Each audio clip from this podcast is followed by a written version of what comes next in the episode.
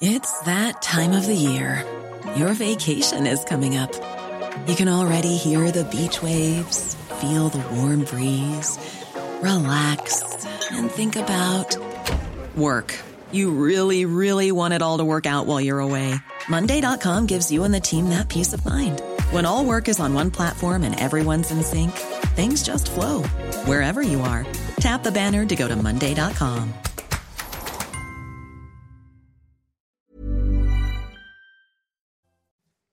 CNews, il est 5h59. Bienvenue à tous. Merci d'être avec nous. Merci d'avoir choisi CNews pour démarrer cette journée. Des scènes de chaos un peu partout en France.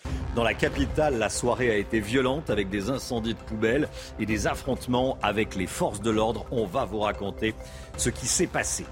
Les fauteurs de troubles sont des casseurs issus de l'extrême gauche. Leur profil avec Amaury Bucco qui est avec nous ce matin.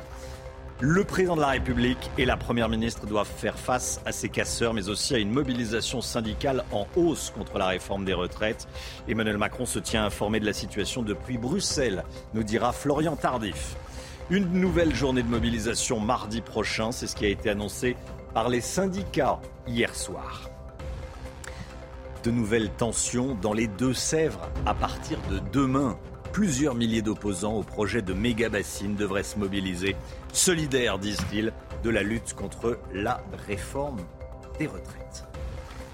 Paris, théâtre de scènes de chaos cette nuit, des policiers et des violences qui sont montées d'un cran dans la capitale avec près de 1500 casseurs recensés par le ministère de l'Intérieur, Augustin. Et ces casseurs s'en sont pris aux forces de l'ordre, au mobilier urbain, aux vitrines des magasins. 140 feux de poubelle ont été euh, déclenchés partout dans la capitale.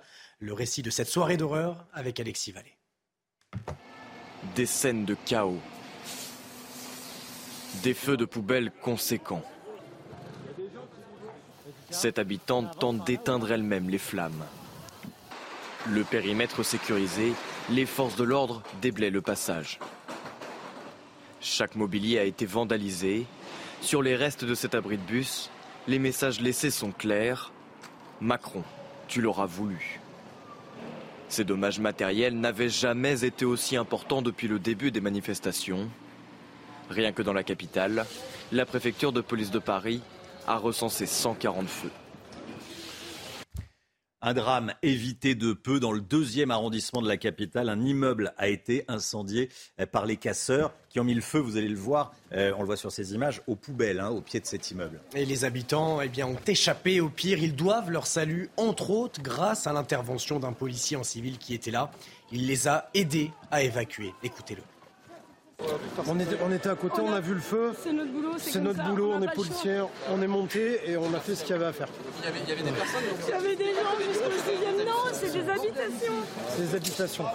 On a sorti plus de 11 personnes de là. Mais madame, vous êtes sous choc encore, hein, j'imagine que c'est- normal. Et les gens sont vivants, c'est le principal. Je préfère laisser moi. Je préfère que moi.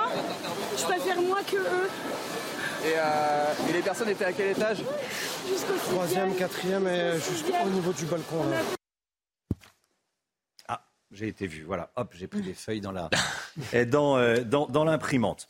Euh, dramatique, hein, ce qui s'est passé dans le, dans le deuxième arrondissement de la, de, la, de la capitale. À l'arrivée de la tête du cortège Place de l'Opéra, les tensions sont montées d'un cran. Les Black Blocs ont pris pour cible une bijouterie. Hein. Oui, tout, tout à fait. Euh, les Black Blocs qui ont pris euh, pour cible cette bijouterie à l'arrivée du, cortège euh, place de l'Opéra. Après avoir mis le feu au kiosque à journaux, les éléments radicaux se sont munis de, grilles et de bouches d'égout pour détruire les vitrines d'un grand joaillier parisien. Les forces de l'ordre se sont rapidement déployées pour protéger l'enseigne sous les projectiles. On va retrouver sur place notre envoyé spécial Alexis Vallée. Ce matin, les stigmates sont encore visibles hein, sur place. Oui, en effet. Et simplement une, petite anecdote. Quand nous sommes arrivés, on a tout de suite senti les odeurs de brûlé. Les odeurs de brûlé, pourquoi? Parce que regardez derrière moi. Ce kiosque a été totalement ravagé. On ne voit que des déchets. Sur le côté du kiosque, vous voyez, il y a des tags. Il y a aussi, je ne sais pas si vous les apercevez, des traces de destruction sur les vitres. De l'autre côté, vous parliez de la bijouterie en effet, des bijouteries qui a été euh, taguée, je vous lis, l'ortu, je vouais, bijoutier crevé. Et là vous voyez Une plaque de protection a été mise. Pourquoi? Parce que les casseurs ont tout simplement brisé la vitre. C'est tout ce qu'il reste des stigmates qu'il y a autour de cette place, alors que nous sommes seulement à quelques pas de l'Opéra de Paris. Merci beaucoup, Alexis Vallée, en direct de, l'Opéra. Des feux de poubelle, d'importants affrontements. Regardez ce qui s'est passé à Bordeaux. À Bordeaux, c'est la porte, magnifique porte en bois euh, de la mairie de Bordeaux qui a été incendiée. L'image est, impressionnante. Euh, voici à quoi ressemblait cette porte euh, après l'incendie. Les casseurs, les casseurs au nombre de 1500, pour la plupart des jeunes qui se sont dispersés, dispersés par grappe peu avant 20h, hein, Augustin. Oui, tout à fait. Ils, n'ont pas tardé à se retrouver plus tard dans les rues euh, adjacentes pour commettre des méfaits. À partir de là, plusieurs petits groupes eh bien, ont à nouveau allumé des feux de poubelle et certains habitants ont tenté de les en décourager en vain. Écoutez aussi la présence de 1500 à peu près casseurs, des black blocs, mais pas simplement des black blocs, qui étaient manifestement là pour euh, casser, euh, casser du flic et casser des bâtiments publics. Je veux leur dire euh, que nous sommes extrêmement déterminés, que la violence ne passera pas, que nombre d'entre eux ont été interpellés, des enquêtes judiciaires sont ouvertes et que les images de caméras de vidéoprotection nous permettront de les confondre. Amaury Bucco avec nous. Quel est le profil de, ces personnes? On en a une idée, hein en écoutant ce qu'a dit le ministre de l'Intérieur hier soir. Effectivement. Alors en fait, vous avez différents. Hier, c'était vraiment le pire scénario parce que vous avez eu la conjonction de plusieurs euh, types de profils. Vous avez d'abord euh, les, effectivement les mille éléments radicaux qui étaient présents dans les cortèges et qui ont cassé, ciblé euh, les emblèmes du capitalisme pour eux, hein, que ce soit les fast-foods ou des magasins de luxe. Et puis vous avez aussi des manifestants radicalisés tout simplement au fur et à mesure du mouvement social. Et puis en fin de journée, vous aviez ces groupes de jeunes, voire très jeunes, hein, parfois des mineurs, qui ont mis le feu à des poubelles. Et euh, ces jeunes, ce sont souvent des jeunes diplômés, enfin qui ont, fait, ont passé des études supérieures, qui sont inconnus des services de police et qui sont le même profil en fait que les soirs précédents qu'on a vu se réunir un peu partout dans la capitale à Paris. Merci beaucoup à Maurice Bucco. Regardez ces scènes, il y en a eu des, euh, des, dizaines, notamment dans, la capitale, avec des, habitants euh, qui euh, disent qu'ils pensent des Black Blocs et des casseurs.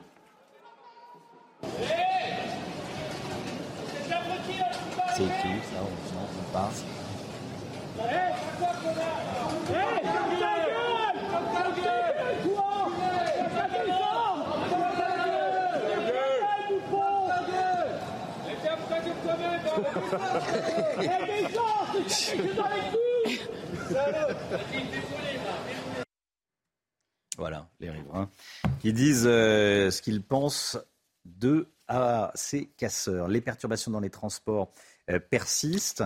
Il va y avoir une nouvelle journée de, manifestation mardi prochain. Hein. Effectivement. Et si le trafic sera normal pour euh, les métros et les bus, il sera perturbé euh, sur les lignes A et B du RER e à Paris. La SNCF prévoit, elle, 3 trains sur 5 pour les TGV et TER et entre 20 et 30 des vols devraient être annulés. Des perturbations qui vont continuer la semaine prochaine puisque vous disiez, l'intersyndicale a annoncé une nouvelle journée de mobilisation mardi prochain. Le puissant rejet social de ce projet est légitime et son expression doit se poursuivre. Revendiquant le retrait de la réforme des retraites, l'intersyndicale appelle les millions de travailleurs et travailleuses, jeunes et retraités, à continuer de se mobiliser. Elle appelle à des rassemblements syndicaux de proximité ce week-end et à une nouvelle grande journée de grève et de manifestation mardi 28 mars partout dans le pays. Voilà, donc nouvelle journée de manifestation mardi prochain et des euh, rassemblements et des manifestations locales. D'ici là, nous annoncent les, syndicats. On sera avec le représentant de l'UNSA Fonction publique à 7h10. Des scènes surréalistes parfois. Euh, certains riverains, habitants ou des touristes se prennent en photo. Regardez, euh, on a flouté le visage de cette jeune femme devant des incendies. Voilà, c'est presque l'esthétique du chaos. Euh, des photos au milieu des flammes. Voilà comment ça se passe actuellement dans la capitale. Allez, le sport tout de suite. Votre programme en équipe avec les pros de maxouti.com. Maison, bricolage, équipement, jardinage.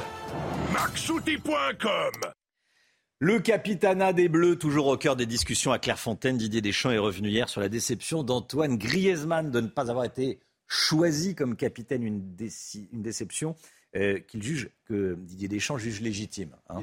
C'est compréhensible et normal pour Kylian Mbappé, le nouveau capitaine. Des discussions ont déjà eu lieu en interne entre les deux attaquants, mais Mbappé a tenu à clarifier la situation en conférence de presse hier. Voilà, et on retrouve l'équipe de France ce soir face aux Pays-Bas pour cette première journée de qualification à l'Euro 2024. Coup d'envoi à 20h45.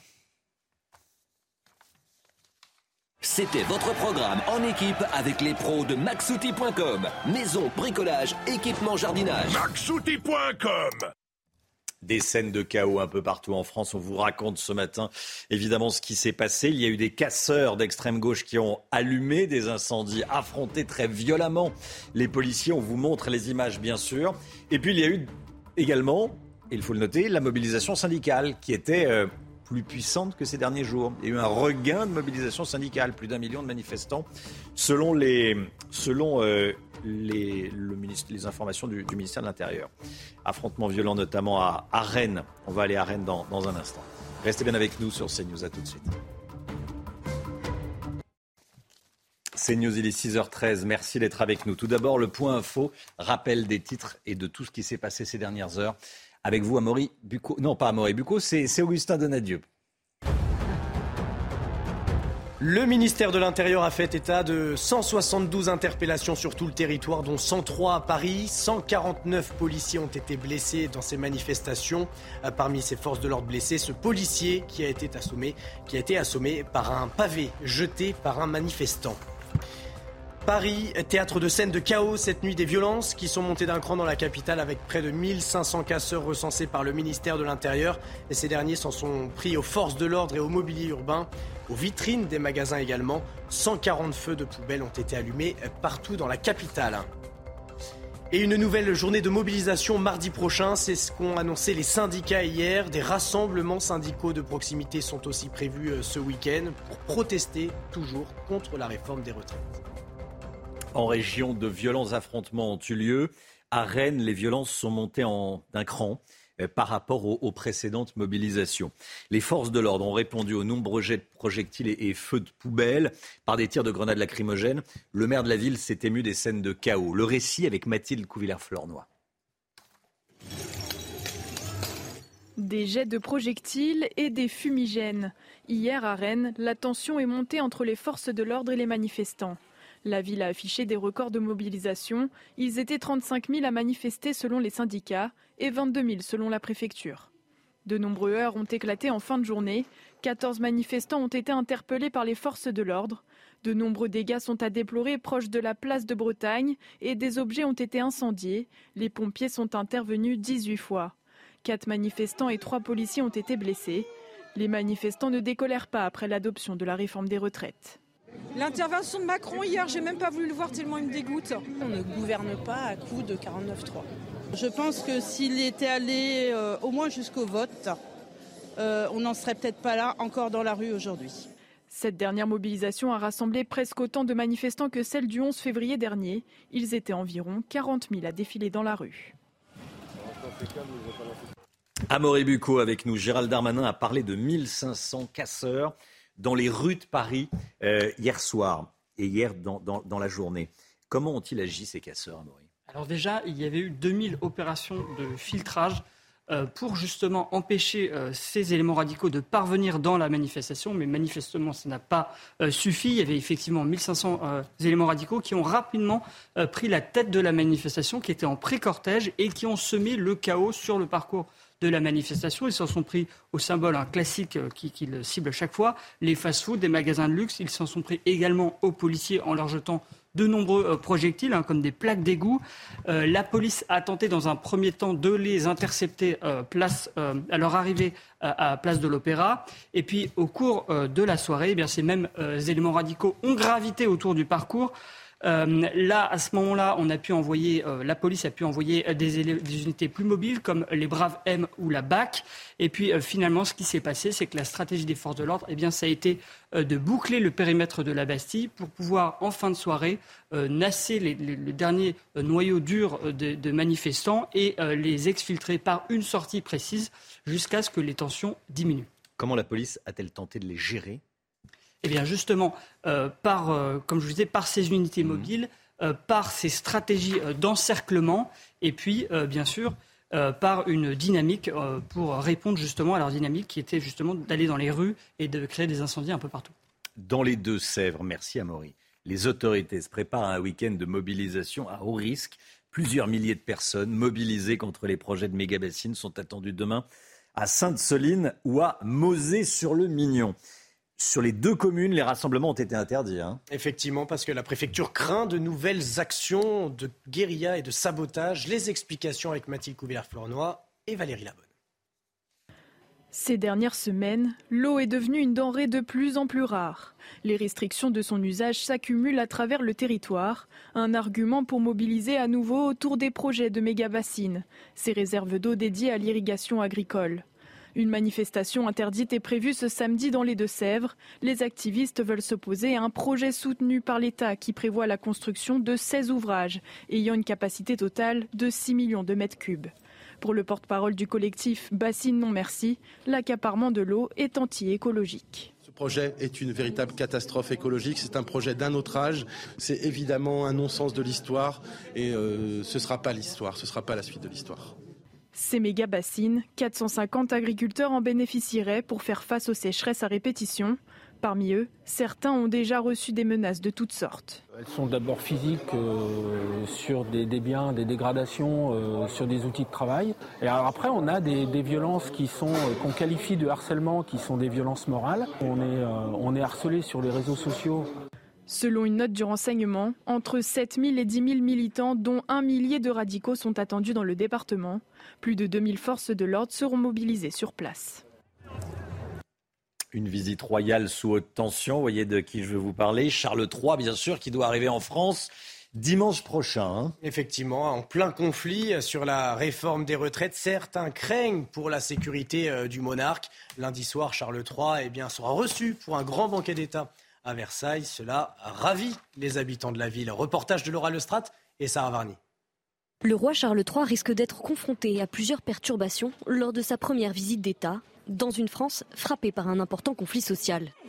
Une visite du roi dans le viseur des manifestants et notamment le banquet d'État prévu lundi soir au château de Versailles. Pourquoi pas, mais à Paris, le malheureux, avec toutes les, poubelles et tout ça, c'est horrible. Il risquerait oui, effectivement d'être un petit peu en danger euh, sur Paris parce que quand on suit un peu l'actualité, ça...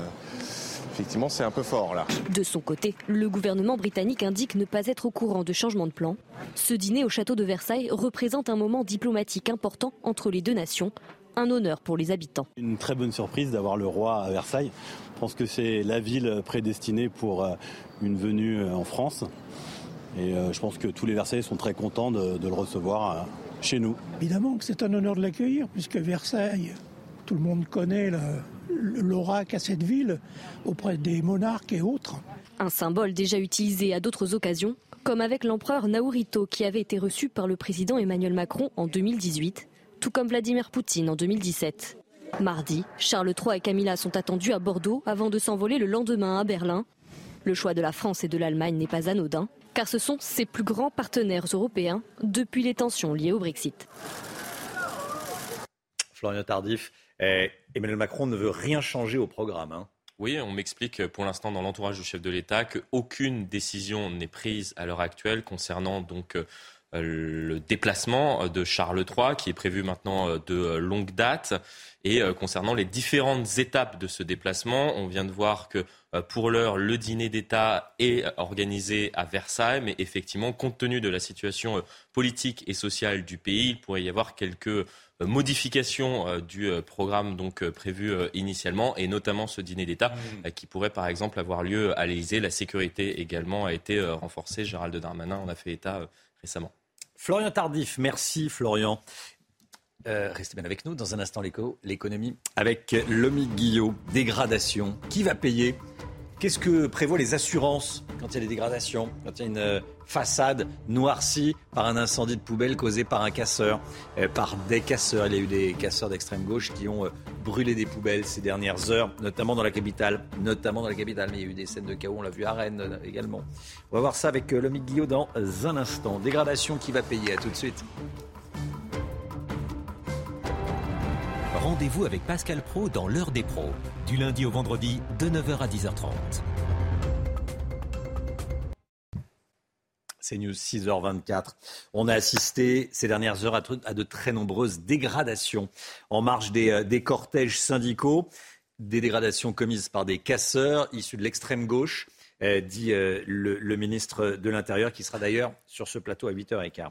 Il y a donc eu de la casse. Le Guillot avec nous. Est-ce qu'on sait combien va coûter la remise en état de nos rues? Est-ce qu'on en a une idée, Lomic Alors, on n'a évidemment pas d'estimation précise des dégâts euh, hier soir avec un recensement de ce qui a été cassé, mais pour se faire une idée, on peut regarder le coût d'une manifestation comme celle des Gilets jaunes en décembre 2018. C'était alors entre 3 et 4 millions d'euros de frais de remise en état pour la ville de Paris, et je parle simplement euh, du mobilier urbain sans même prendre en compte les dégâts sur les commerces ni la remise en état de certains bâtiments. Pour vous donner une autre idée, puisque les dégradations ne sont pas qu'à Paris, à Dijon, ville moyenne et plutôt calme habituellement, la mairie a déjà compté 130 000 euros de dégâts dans ses rues. Il faut dire que ça peut vite chiffrer. Hein. Le remplacement d'une simple poubelle fixée dans la rue à Paris, c'est un peu plus de 400 euros par exemple. Un feu rouge arraché, c'est entre 2500 et 5000 euros pour le remplacer sans la pause. Et une fontaine à eau dégradée, là, c'est jusqu'à 200 000 euros s'il faut la remplacer. Très concrètement, qui va payer la ville? Eh bien oui, dans un premier temps, hein, euh, c'est la ville. Mais comme la manifestation a été autorisée, la ville peut se retourner contre l'État. C'est d'ailleurs ce qu'elle avait fait après l'épisode des Gilets jaunes. En mai dernier, l'État a été condamné à verser 1,4 million, un petit peu plus même, à la ville de Paris pour l'indemniser des dégâts causés lors de ces épisodes de manifestation. Un mois plus tôt, l'État avait été condamné à verser 1,2 million à la ville de Toulouse pour les mêmes motifs. Enfin, que ça sorte d'une poche ou d'une autre. Hein, vous vous en doutez, au final, ce sont les Parisiens ou les Français qui payent la facture. Et pour les commerçants, qu'est-ce qu'il en est? Alors, dans un premier temps, ce sont les assurances qui vont les indemniser. Mais là encore, les assurances peuvent se retourner contre l'État et elles l'ont déjà fait. Ça peut très vite grimper. Lors d'une manifestation du mois de mars 2021, on avait estimé à 30 millions d'euros le coût des dégradations contre les commerces, pardon, à 50 millions d'euros le coût des dégradations contre les commerces. Et en tout, si on fait la totalité de la, la somme dépensée pendant les Gilets jaunes pour les assurances, et les commerçants. La facture avait été de 200 millions d'euros. Pour revenir juste sur un détail de ce qui s'est passé hier, prenez ces images des kiosques incendiés à Paris qui ont marqué les esprits. Un kiosque, c'est 150 000 euros. Il y en a eu deux de brûlés, ça fait 300 000 euros, sans parler de la perte de revenus pour le marchand de journaux qui va devoir s'arrêter de travailler pendant un certain temps. Il pourra éventuellement être indemnisé s'il a une assurance perte d'activité, mais là encore, tout ça sera euh, imputé au bout d'un moment ou un moment ou un autre sur la facture des Français. Lomic Guillaume. Merci beaucoup, Lomic. 150 000 euros le, kiosque à journaux. Déjà 300 000 avec les deux. Ça, donne une indication. Merci beaucoup, Lomic. 6h27, euh, le temps, Alexandra Blanc. La météo avec People and Baby.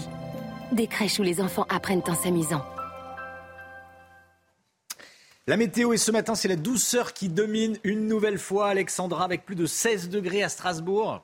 Oui, des températures vraiment euh, particulièrement douces une nouvelle fois euh, ce matin et un temps assez agité actuellement, 16 degrés à Strasbourg ou encore 15 degrés à Biarritz. C'est au programme un temps agité aujourd'hui avec le retour des orages. On aura également de fortes rafales de vent euh, sur le nord-ouest et puis de la grande douceur avant une baisse des températures prévues à partir de dimanche. Entre dimanche et mardi, vous allez avoir beaucoup plus froid avec des températures qui vont repasser en dessous des normales de saison. Alors au programme ce matin, un temps assez pluvieux, assez nuageux entre le sud-ouest et le nord-est. La perturbation d'hier est redescendue un petit peu plus au sud. On retrouve néanmoins quelques belles éclaircies près des côtes de la Manche avec toujours le maintien du vent, beaucoup de vent une nouvelle fois euh, en cette journée euh, de vendredi. On aura également quelques entrées maritimes, un temps assez nuageux, assez brumeux autour du golfe du Lion ou encore du côté de la Corse. Dans l'après-midi, attention, de nouveau un temps assez instable autour des orages, notamment sur le nord-ouest ou encore entre les Pyrénées et les régions centrales. On retrouvera beaucoup de grisailles, des vents assez forts, notamment euh, sur la façade ouest ou encore en allant près des côtes de la Manche. Attention, puisque nous sommes dans un contexte de grande marée en Bretagne. Donc attention, forte houle prévue une nouvelle fois aujourd'hui avec des orages potentiellement assez violents. De la neige également en montagne. Côté température, grande douceur, je vous le disais euh, ce matin. 12 à Paris, 12 degrés également à Bordeaux ou encore 11 degrés à Lyon. Et dans l'après-midi, ça baisse un petit peu par rapport au jour précédent, mais on reste toujours légèrement au-dessus des normales de saison. 16 à Paris, 16 à Dijon, 17 degrés à Toulouse et 20 degrés du côté d'Ajaccio. La suite du programme, conditions météo agitées ce week-end, ça ne s'annonce pas printanier, loin de là. Surtout pour la journée de dimanche, avec une tempête de vent attendue du côté de l'Occitanie. Côté température, elle devrait un peu baisser, je vous le disais, entre dimanche et mardi. C'était la météo avec People and Baby. Des crèches où les enfants apprennent en s'amusant. Vous regardez la matinale de CNews. Merci d'être avec nous. À la une ce matin, un drame évité de justesse à Paris. Hier soir, la cage d'escalier d'un immeuble a été envahie par les fumées provoquées par un incendie volontaire de poubelles, allumé donc par des casseurs. Les habitants ont été sauvés de justesse, notamment par des policiers hors service qui témoignent ce matin sur CNews dans la matinale. Vous allez le voir. La magnifique porte en bois de l'hôtel de ville de Bordeaux Incendié également par des casseurs, le feu a pu heureusement rapidement être éteint. On va vous montrer les dégâts. Il y a eu près de 150 blessés du côté des forces de l'ordre et notamment cette agression d'un policier qui s'est évanoui. Amaury Bucco avec nous. A tout de suite Amaury. Ces violences choquent l'opinion publique. Peuvent-elles faire basculer la situation politique? On verra ça avec Florian Tardif. Des casseurs qui n'hésitent pas à s'en prendre également aux pompiers. Vous verrez ce qui s'est passé à Nantes. Paris, théâtre de scènes de chaos. Cette nuit, des violences qui sont montées d'un cran dans la capitale avec près de 1500 casseurs recensés par le ministère de l'Intérieur. Dans le deuxième arrondissement de la capitale, dans une rue adjacente au parcours du, euh, des syndicats. La porte en bois d'un immeuble a pris feu. Cet incendie aurait, demandé, aurait démarré après l'embrasement de sacs poubelles au pied de l'immeuble. Les faits et le récit et les témoignages avec Marine Sabourin. Regardez. Les derniers habitants sortent totalement paniqués. Il y a peut-être quelqu'un à l'étage, Mais à l'intérieur, au rez-de-chaussée, il n'y a personne. La porte en bois de leur immeuble est en feu et la fumée se propage dans les étages. Les riverains et les commerçants aux alentours tentent d'éteindre le feu avec les seaux d'eau. D'autres enlèvent les poubelles enflammées à l'origine de l'incendie du bâtiment. Avant l'arrivée des pompiers, des policiers hors service ont permis d'évacuer plus d'une dizaine d'habitants. On est monté et on a fait ce qu'il y avait à faire. Je préfère moi que eux. Et, euh, et les personnes étaient à quel étage? Troisième, quatrième et juste au niveau du balcon. La façade de l'annexe d'un commerce et plusieurs deux roues à proximité ont également été ravagées par les flammes. Immeuble incendié à Paris. Et euh, je vous le disais, hein, on a frôlé le drame. Heureusement que ces habitants ont été euh, évacués.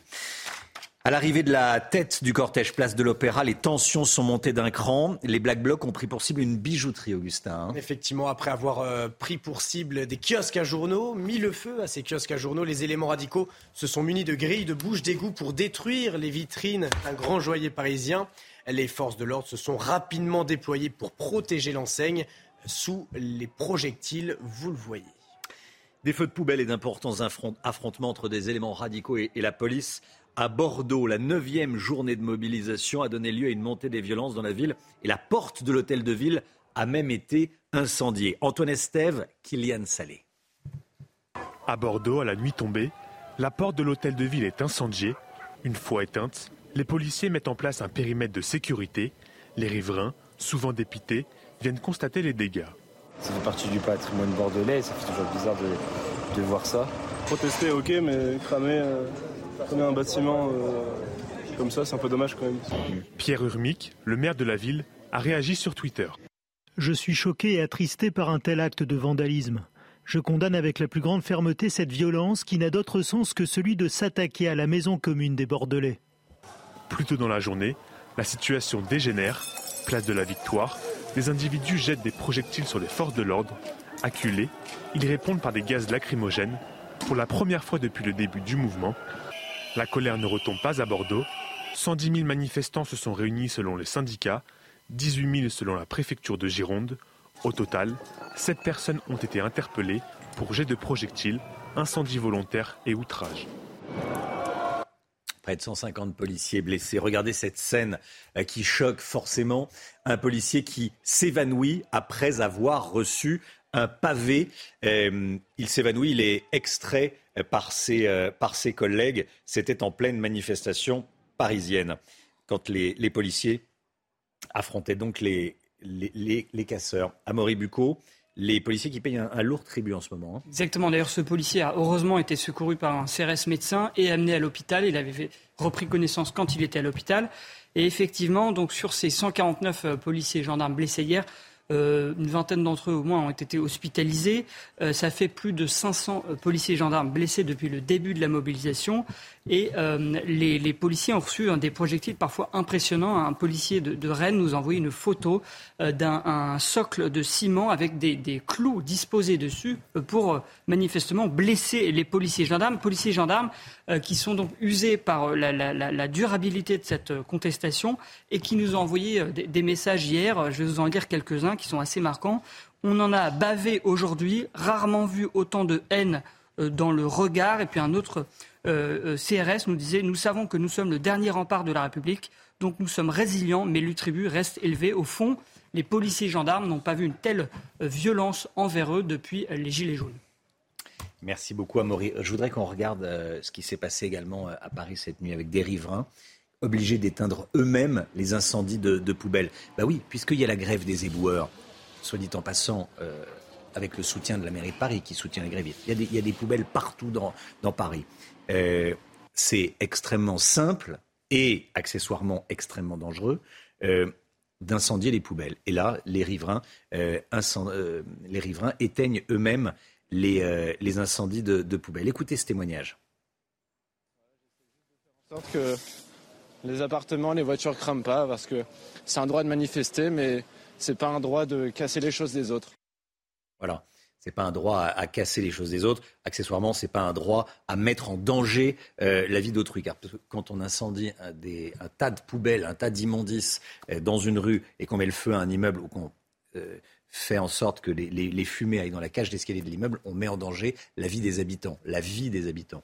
des violences qui exaspèrent nombre de riverains, hein, Augustin. Effectivement, et pour cette habitante que vous allez entendre, on va droit à la catastrophe. Il faut absolument arrêter. On ne va pas détruire la France pour une, question de retraite. Ce n'est pas le moment de faire ça dans le contexte social, après la Covid et tout. Il faut être complètement hors sol. Non, mais moi qui ai fait la manifestation, qui suis passé de Bastille jusque-là, le nombre de feux que j'ai vus, l'ambiance dans les cortèges, les jeunes s'y mettent, on va droit à la catastrophe. Florian Tardif, ces violences peuvent-elles faire basculer l'opinion publique?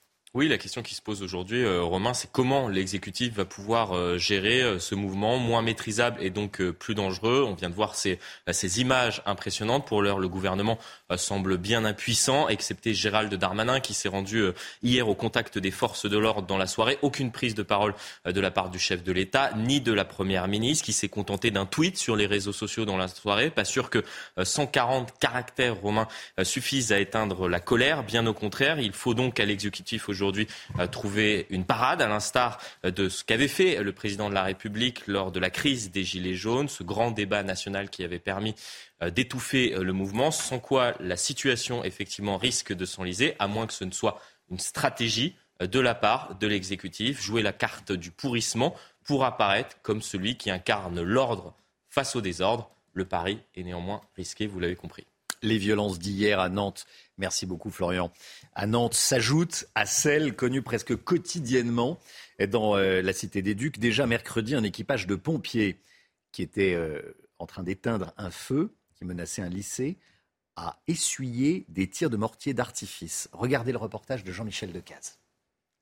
Mercredi matin, vers 8 h un feu de poubelle bloque l'accès au lycée Albert Camus à Nantes. Nous sommes dans le contexte des manifestations contre la réforme des retraites.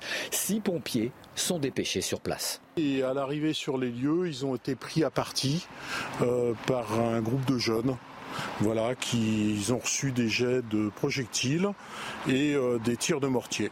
Ils ont poursuivi leurs actions d'extinction parce que l'établissement était vraiment menacé. Euh, donc, euh, et euh, à l'issue, les forces de l'ordre sont intervenues assez rapidement même très rapidement. Les agresseurs se déplacent en scooter ou à pied et tirent plusieurs fois à niveau d'homme. Des tirs très dangereux qui peuvent blesser gravement et propager un incendie. C'est très choquant et c'est pour ça qu'on systématiquement le SDIS 44 accompagne ses agents euh, dans les dépôts de plainte euh, contre X parce qu'on ne connaît pas les, les fauteurs de troubles. Il n'y a pas eu de blessés. Les pompiers de cette caserne située près du lycée sont formés aux violences urbaines. Une enquête est ouverte des pompiers agressés par des lycéens. Voilà où on en est. À Nantes, le sport tout de suite. Votre programme en équipe avec les pros de maxouti.com. Maison, bricolage, équipement, jardinage. maxouti.com le sport avec la victoire du Portugal face au Liechtenstein. Hier soir, victoire 4 buts à 0, ce qui a permis à la Célessao de se hisser à la, à la tête de son groupe dans le cadre des qualifications à l'Euro 2024. Et puis il y a une autre information qui concerne Ronaldo, Augustin. Hein. Bah, la rencontre, elle a été marquée par un doublé de, ce magnifique joueur qui a inscrit son deuxième but hein, d'une frappe surpuissante en pleine lucarne. Le quintuple ballon d'or établit également un nouveau record de sélection en équipe nationale. Il disputait hier son 197e match sous les couleurs portugaises. C'était votre programme en équipe avec les pros de maxouti.com. Maison, bricolage, équipement, jardinage. maxouti.com c'est News, il est 7h20. Merci d'être avec nous. Des scènes de chaos, des incendies volontaires de poubelles eh, dans les rues de la capitale ces dernières heures, des incendies eh, et, des, et des violences commises par des casseurs issus de l'extrême gauche. On en parle dans un instant avec Yannick Landreau, premier invité de la matinale, secrétaire régional 77, eh, Alliance, policier bien sûr. À tout de suite. C'est News, il est 7h moins le quart. Dans un instant, on sera en direct avec un policier du syndicat Alliance, Yannick Landreau. Mais tout d'abord, le point info, tout ce qui s'est passé ces dernières heures avec Augustin Donadieu. Une montée des violences hier dans toute la France et notamment dans la capitale cette nuit. Le ministère de l'Intérieur fait état de 172 interpellations sur tout le territoire, dont 103 dans la capitale. Des feux de poubelle et d'importants affrontements entre, entre les éléments radicaux et les forces de l'ordre à Bordeaux. La neuvième journée de mobilisation a donné lieu à une montée des violences dans la ville où la porte de l'hôtel de ville a même été incendiée. Et 149 policiers ont été blessés. Parmi ces forces de l'ordre, ce policier qui a été assommé par un pavé jeté par un manifestant. Ses jours ne sont pas en danger, selon l'hôpital dans lequel il a été admis. Yannick Landreau, policier, secrétaire régional 77 Alliance. Bonjour Yannick Landreau, merci d'être euh, avec nous ce matin en direct dans, la matinale. Déjà cette image, euh, je voulais que vous nous la, commentiez. Qu'est-ce que vous ressentez quand vous voyez, quand vous voyez votre, votre collègue euh, s'évanouir suite après avoir reçu un, pavé dans, le, dans la jambe? Oui, bonjour. Bonjour on ressent quoi? On ressent de la colère, tout simplement. Pourquoi? Parce que on est sur l'acte 9 des manifestations. Les huit premières, les huit premiers actes sont, sont très très bien passés. On est sur l'acte 9, la manifestation se passe relativement bien. Simplement, on sait qu'il y a 1500 euh, casseurs, black blocs, euh, peu importe comment on va les appeler, et, euh, et on sait qu'ils veulent une seule chose, la réforme des retraites ne les concerne pas. Ils veulent simplement en découdre avec les forces de l'ordre, mettre le feu dans toutes les poubelles possibles et inimaginables de la capitale et bien sûr euh, faire des violences, casser des vitrines. Euh, ça devient quand même relativement dangereux. Hier, on a passé un cap au niveau de la violence, un degré supplémentaire. On a passé un cap, c'est ce que vous nous dites. Qu'est-ce que vous ont raconté, qu'est-ce que vous ont rapporté vos collègues à ce sujet? Mes collègues, d'abord, tout à je voudrais quand même saluer leur, euh, leur travail hein, et leur présence sur la voie publique, car ce sont des heures d'attente, euh, jours de repos à l'heure actuelle depuis euh, une dizaine de jours. mes collègues, c'est une inquiétude parce que c'est un jeu, comme vous l'avez pu le voir sur sur les images. Euh, une fois que la manifestation est terminée, c'est un jeu entre le chat et la souris de dire on va mettre, le feu à un endroit, euh, on part en courant, comme ça les forces de l'ordre n'ont pas le temps de nous interpeller. Euh, chez nous, il y a maintenant une inquiétude de se dire où va s'arrêter la violence? Oui, c'est ça. C'est la question que vous vous posez. Euh, plus de 150 policiers blessés. Euh, les policiers peuvent être mobilisés plusieurs jours de suite ou pas? Comment ça s'organise le terrain? Alors, les policiers, il y a un dispositif policier. Hein. il n'y a pas que des policiers, il y a aussi des, gendarmes mobiles.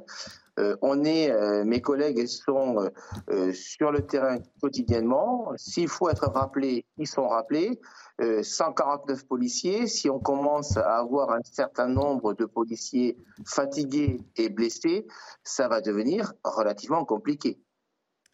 Ils ont de quel âge à quel âge les policiers sur le terrain? Parce qu'on ne les voit pas. Et je me posais la question, euh, en, dehors de toute revendication euh, euh, syndicale, j'allais dire, et, en dehors de, la réforme des retraites, mais jusqu'à quel âge on va, courir? Parce que c'est extrêmement physique. Vous êtes harnaché, vous avez un, équipement qui pèse lourd. Il pèse combien, tiens, l'équipement d'un policier qui fait du maintien de l'ordre? Alors, à titre d'information, le, le casque de maintien de l'ordre pèse 5 kilos. Donc, euh, quand vous voyez euh, mon collègue qui tombe hier quand il a reçu le pavé, imaginez un pavé lancé euh, sur un casque, automatiquement, on tombe directement, hein. on perd connaissance automatiquement, surtout s'il est bien lancé comme hier. on peut aller sur la voie publique, on y va jusqu'à l'âge de la retraite. Jusqu'à l'âge de la retraite, mais vous pouvez jusqu'à plus de 50 ans aller courir après les casseurs qui ont, eux, plutôt 20-25 ans. C'est ça. Euh, mes collègues, j'ai des collègues qui ont 54, euh, 55 ans et qui sont encore sur la voie publique et qui font encore du maintien de l'ordre. J'ai une autre question à, vous poser. Euh, Yannick Landreau, policier, secrétaire régional 77 Alliance. Quel est le rôle de la maire de Paris dans ce qui se passe dans la capitale, puisqu'il y a des poubelles à tous les pieds d'immeubles et on a vu que, dès le début du journal de, 6h30, euh, euh, qu'on a frôlé le drame dans, un immeuble du deuxième arrondissement de, la capitale. Quel est le rôle euh, et quelle est la responsabilité de ce qui se passe et la responsabilité de ceux qui laissent les poubelles s'accumuler? Alors, vous le comprendrez, je ne suis, pas, je suis pas là pour, faire de la politique. Bien sûr. Mais, par contre, effectivement, en ce moment pour faire du maintien de l'ordre et pour sécuriser euh, des manifestations et surtout être euh, essayer d'interpeller euh, tous ces casseurs, ça devient très compliqué. Il y a des travaux partout dans Paris et forcément les poubelles sont pas sont pas ramassées. Que les éboueurs fassent grève, ça, je peux le comprendre, on peut le comprendre, nous, chez Alliance Police Nationale. la seule chose, c'est que la responsabilité de la mairesse de Paris, euh, devrait réquisitionner soit des sociétés privées, euh, soit euh, des agents de la ville de Paris pour ramasser ces ordures qui, des fois, on le voit, hein, il suffit simplement de, de dans Paris, il y, a des, amas de poubelles qui font plus de 2,50 m de haut, qui sont calés contre les murs des immeubles. Et vous l'avez très bien dit, euh, hier, on a frôlé la catastrophe. Quand on voit euh, la porte cochère qui prend feu, au rez-de-chaussée, euh, il y a de la lumière dans l'appartement. Donc forcément, il y a quelqu'un. Les gens sont inquiets, les Parisiens et les Parisiennes deviennent inquiets de se dire que même chez eux, ils sont pas en sécurité le soir quand ils rentrent du travail. Parce que là, c'est plus un combat politique de la part de ces casseurs d'extrême gauche. Là, c'est une mise en danger de la vie. Euh, quand on allume un incendie au pied d'un immeuble, on sait parfaitement ce qu'on fait. Merci beaucoup Yannick Landreau. Merci d'avoir été en direct avec nous. Bonne journée à vous. Bon courage à, tous, vos, à tous vos collègues qui sont sur le terrain euh, jusqu'à la retraite, nous a dit euh, Yannick, Yannick Landreau. Dans un instant, l'aspect politique de ce qui est en train de se passer en France, on le vit ensemble, bien sûr, sur CNews. Emmanuel Macron, que peut-il faire maintenant? Florian Tardif, les réponses dans un instant. À tout de suite. La politique avec vous, Florian Tardif, le mouvement contre la réforme des retraites se durcit. Hier, des scènes de violence ont émaillé la neuvième journée de mobilisation. Il y a une mobilisation syndicale plus puissante que ces derniers jours. Et puis, il y a eu, d'un autre côté, les, casseurs. Florian Tardif, est-ce qu'on est à un point de bascule? Oui, Romain, nous sommes à un point de bascule de la mobilisation contre la réforme des retraites. Les cortèges, hier, étaient beaucoup plus fournis que ceux de la semaine dernière, vous l'avez noté. Les mouvements de grève se sont amplifiés dans les transports, l'énergie, la fonction publique. Et une partie de la jeunesse a rejoint le mouvement. Mais ce qui a marqué euh, cette neuvième journée de mobilisation, Romain, c'est la violence qui s'installe qui commence à s'installer dans le pays. En effet, non content d'avoir été entendu euh, par l'exécutif, une partie des manifestants ont basculé dans une forme de violence. Attention, Romain, je fais euh, bien la distinction aujourd'hui entre les professionnels de la casse, disons-le, dont le seul objectif et de renverser le système en place et pour qui tout prétexte est bon euh, pour tenter de semer le chaos euh, dans les rues euh, du pays. Et les autres manifestants, c'est le comportement d'une partie de ces autres manifestants qui peut nous inquiéter aujourd'hui. En effet, alors que la loi a été adoptée au Parlement et est en passe d'être promulguée, ils ont modifié leur mode d'action de pacifique à violent, car oui, bloquer les autoroutes, les aéroports ou bien les gares, c'est une forme de violence et c'est sans compter sur ceux qui sont venus hier grossir les rangs de ces professionnels de la casse. Et face à cela, l'exécutif romain semble bien impuissant, loin d'avoir su éteindre la colère sociale qui s'exprime depuis plusieurs semaines maintenant dans la rue. Emmanuel Macron, vous l'avez compris, lors de sa prise de parole, semble l'avoir ravivé. Florian, la violence et ces actions coup de poing menées par des casseurs issus de l'extrême gauche peuvent faire basculer l'opinion ou pas? Oui, Romain. Pour l'heure, les Français soutiennent le mouvement de protestation contre la réforme des retraites. Ce soutien, depuis euh, le début euh, du mouvement, n'a jamais fléchi. Mais jusqu'à quand Jusqu'à quand, Romain Car ces scènes de violence inacceptables, inexcusables, intolérables peuvent faire basculer l'opinion? Ajouter à cela le désordre créé par une partie des manifestants lors de ces mêmes actions euh, coup de poing que je décrivais précédemment et vous obtenez le terreau euh, suffisant pour faire euh, retomber le soufflet en quelque sorte. C'est ce que craignent les syndicats aujourd'hui et c'est ce qu'espère l'exécutif, incarner l'ordre romain face au désordre, que la population lasse finisse par réclamer au gouvernement d'intervenir et mettre fin une bonne fois pour toutes à ces mouvements de protestation, ce qui constituerait, vous l'avez compris, une porte de sortie pour l'exécutif, sans pour autant que le lien soit retissé avec la population. Florian Tardif, merci Florian. 8h15, soyez là. Gérald Darmanin a choisi CNews et Laurence Ferrari pour prendre la parole ce matin. 8h15, interview et invité exceptionnel de Laurence Ferrari dans la matinale. Gérald Darmanin sur CNews la, musique. La musique, comme tous les matins. L'instant musique, c'est tout de suite. Détendez-vous devant votre programme avec Imola, fabricant de canapés et fauteuils de relaxation. Réveil en musique avec The Weeknd ce matin.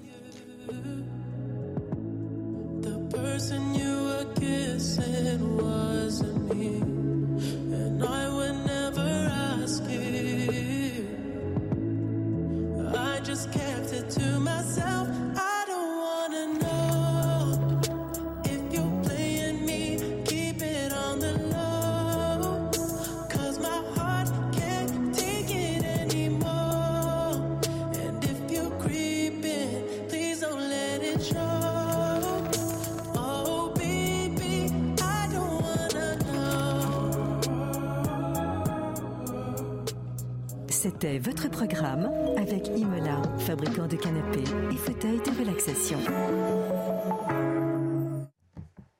6h57, restez bien avec nous, des scènes de chaos dans la capitale, des incendies, des feux de poubelle. On en parle et on vous montre les images dans un instant, juste après la météo. Alexandra Blanc. Avec People and Baby, des crèches où les enfants apprennent en s'amusant.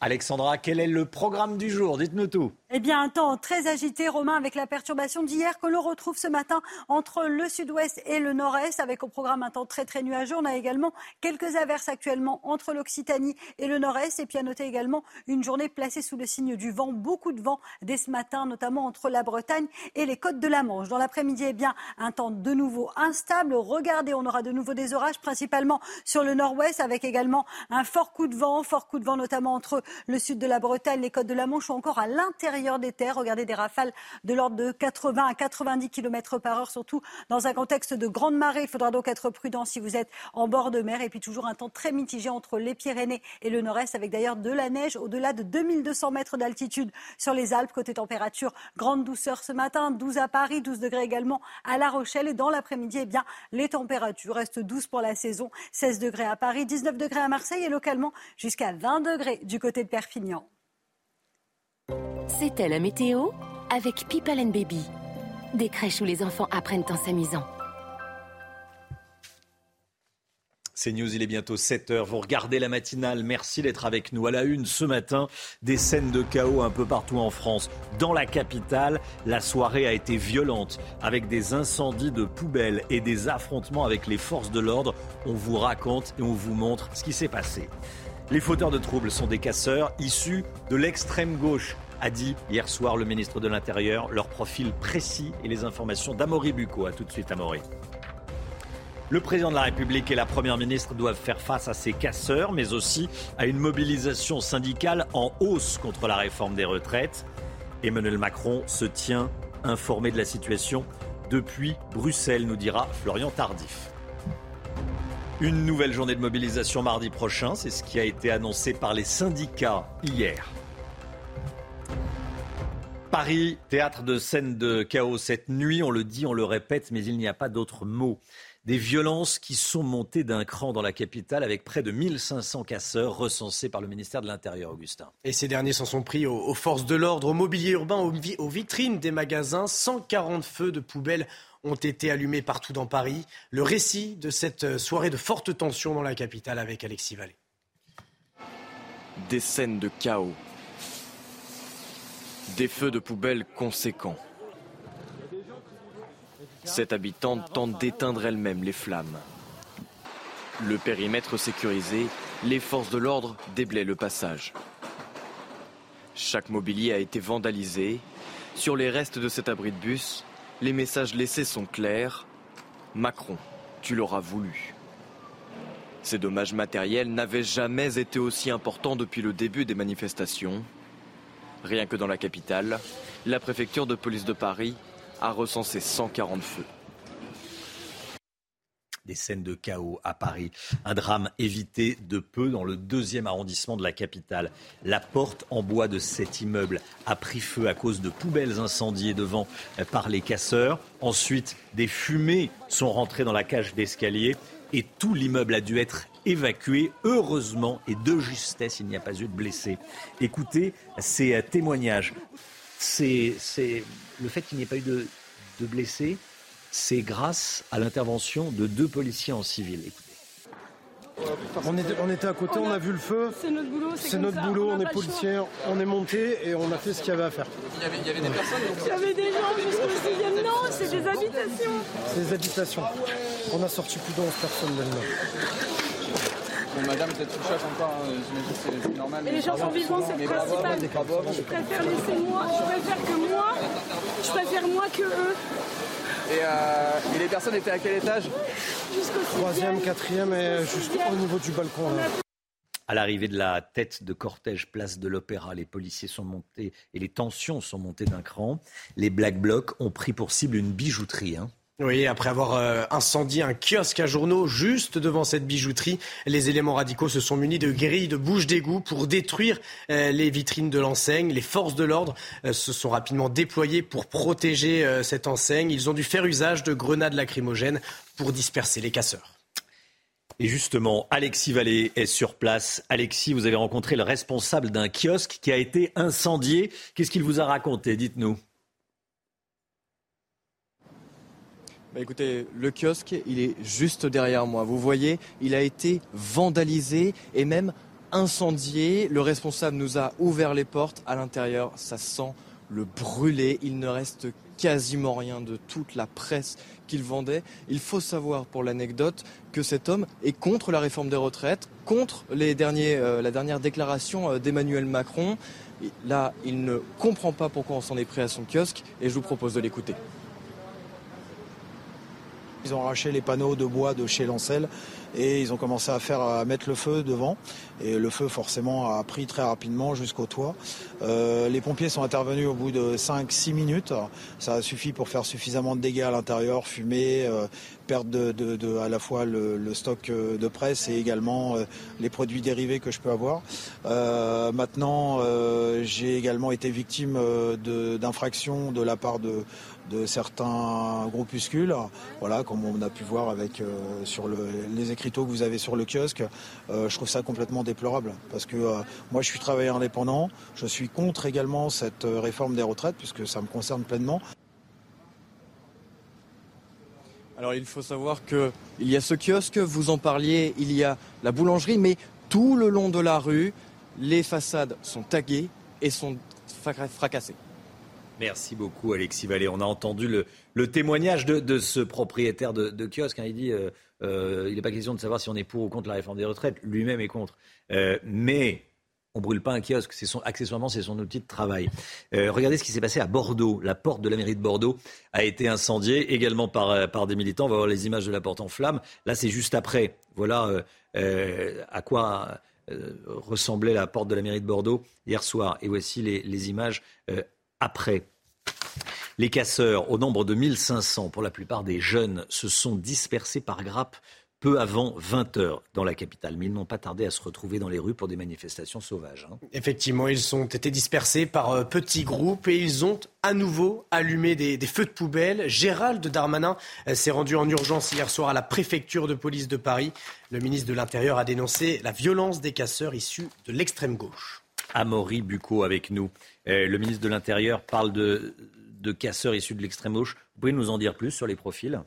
Oui, alors hier, Romain, c'était euh, vraiment le scénario redouté par la police, c'est-à-dire la conjonction de trois types d'opposants à cette réforme des retraites. D'une part, les manifestants radicalisés au fur et à mesure du mouvement. D'une autre part, euh, les 1500 euh, membres de l'ultra-gauche qui se sont agrégés au cortège principal. Et puis enfin, euh, ces nombreux jeunes qui, qui, se forment le soir en fin de journée euh, et qui mettent le feu aux poubelles. Et justement, l'autre facteur aggravant qui est à prendre en compte et qui était redouté par la police, c'est ces 10 000 tonnes de, de, déchets qui sont encore présents dans Paris et qui sont autant de réserves de projectiles qui sont également utilisés pour faire des barricades et qui sont surtout utilisés, on l'a vu hier soir, c'était assez frappants euh, utilisés pour faire des incendies qui peuvent être extrêmement graves.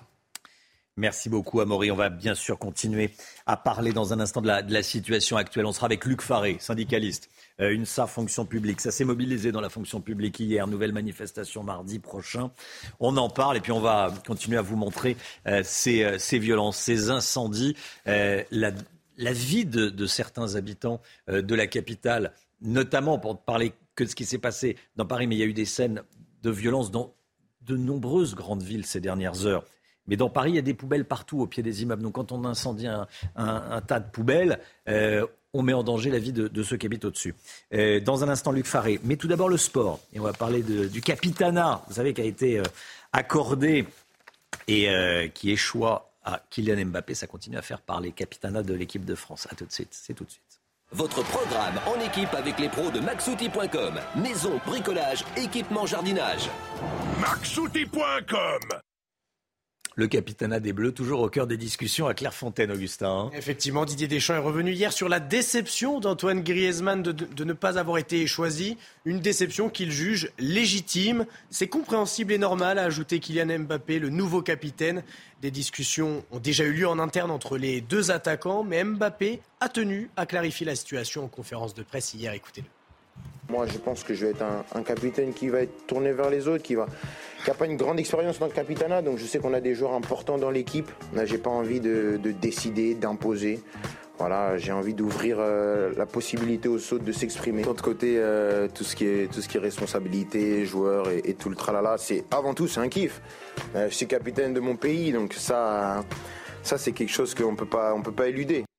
C'était votre programme en équipe avec les pros de maxouti.com. Maison, bricolage, équipement, jardinage. maxouti.com Luc Faré avec nous dans un instant, secrétaire général UNSA. Fonction publique, bonjour Luc Faré, merci d'être avec nous, d'avoir choisi CNews pour parler ce matin. On va revenir évidemment sur la journée d'hier, sur la mobilisation syndicale, elle était là.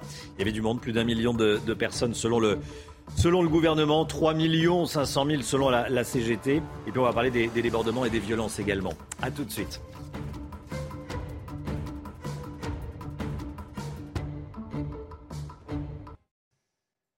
Luc Faré est avec nous, secrétaire général UNSA Fonction publique. Bonjour Luc Faré, merci d'être en direct sur, sur CNews ce matin. Déjà, votre commentaire sur ce qui s'est passé cette nuit dans, la capitale. Des incendies de poubelles, un drame évité de justesse dans un, immeuble euh, au pied duquel un feu de poubelle a été euh, euh, déclenché. Là, vous voyez ici des images de Bordeaux. La, porte de la mairie de Bordeaux a été incendiée. Votre commentaire sur ces violences par principe, je condamne toutes les violences, toutes les violences, qu'ils soient contre les biens, contre les personnes, mais dans les deux sens, y compris celles des forces de l'ordre qui parfois euh, sont exagérées. Par exemple, hier, le carré de tête de la manifestation euh, parisienne a été gazé de façon irresponsable euh, par les CRS. Et je le dis dans les deux sens, il est absolument impossible d'avoir de la violence dans nos manifestations. C'est de la responsabilité du président de la République pour laquelle nous sommes dans cette situation. Et ici, je tiens à le redire, parce que mais attendez, Luc il y a quelque chose qui me, que j'ai besoin de préciser avec vous. Vous faites euh, le parallèle et vous mettez sur le même plan euh, des poubelles incendiées, des biens dégradés, euh, la porte de la mairie, la maison commune, hein, la porte de la mairie de Bordeaux incendiée et une technique de maintien de l'ordre pas du tout. ah, mais je vais. c'est ce que j'avais cru comprendre. C'est pour ça que je préférais vous, vous reprendre pour bien préciser votre pensée je, reprécise, je condamne toute violence, en particulier toutes les dégradations et toutes les violences contre les personnes, mais je dis aussi, et parce que c'est important de le dire, que les forces de l'ordre ont parfois, et on l'a vu, des comportements eux aussi irresponsables. Et donc je le dis ici, toute forme de violence doit être condamnée, de part et d'autre. Et je le dis ici. Mais ce que je ne comprends pas bien, c'est pourquoi il y a un mais. Euh, ce dont je vous parle, c'est euh, encore une fois la porte de la maison commune de Bordeaux, de la mairie de Bordeaux, incendiée. Euh, des, des, gens qui s'en sont sortis de justesse dans un, dans un immeuble à Paris, dans le deuxième arrondissement. Parce Et vous me parlez de techniques de force de l'ordre. Oui, mais je, le redis ici. Euh, vous avez parlé euh, d'incidents extrêmement graves et de gens. On va parler de la mobilisation syndicale. Il y avait plus d'un million de personnes dans la rue. On va en parler. Mais, mais, mais je ne comprends pas pourquoi vous mélangez les deux. Ou j'ai peur de comprendre. Non, non, moi je le, je, je, je, le redis ici, je l'ai déjà dit sur votre plateau, euh, je condamne toute forme de violence. Hmm. Et en particulier tout ce qui est incendie, tout ce qui va mettre en jeu la vie des personnes. Et je ne vais pas changer euh, aujourd'hui d'avis au nom de l'UNSA. Nous avons toujours fait cette condamnation. Nous avons aussi toujours soutenu les forces de l'ordre. Jusqu'à présent, nous avons toujours dit qu'il n'y avait pas, euh, que nous avions la chance d'avoir en France euh, une police républicaine. Mais je suis obligé de constater par ailleurs qu'il y a eu des événements qui sont condamnables par ailleurs, et je vous en ai cité un, celui euh, qui a consisté à gazer euh, le carré de tête hier à la manifestation parisienne, qui n'était pas utile.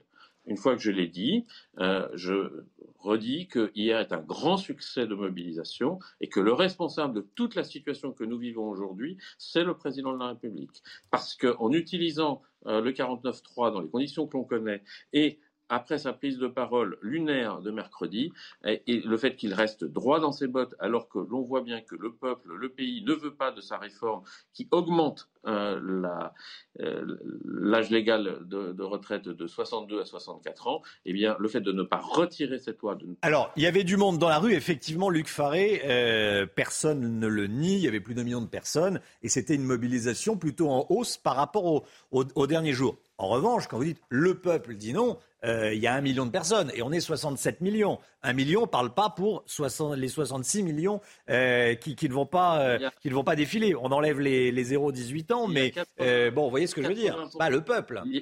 Il y a plus de 80% des personnes qui travaillent, des personnes actives, qui s'opposent à cette réforme ce sont les sondages qui le disent, c'est pas seulement moi. Et donc, je le dis ici, le gouvernement, le président de la République a une énorme part de responsabilité dans ce qui se passe aujourd'hui. Nous avons défilé pendant euh, huit euh, grandes manifestations. Nous avons euh, argumenté, nous avons fait des propositions, nous avons essayé d'expliquer que nous pouvions faire autrement. Eh bien, le gouvernement et le président de la République n'ont absolument rien voulu entendre. Aujourd'hui, leur responsabilité est très grande dans les événements qui se déroulent.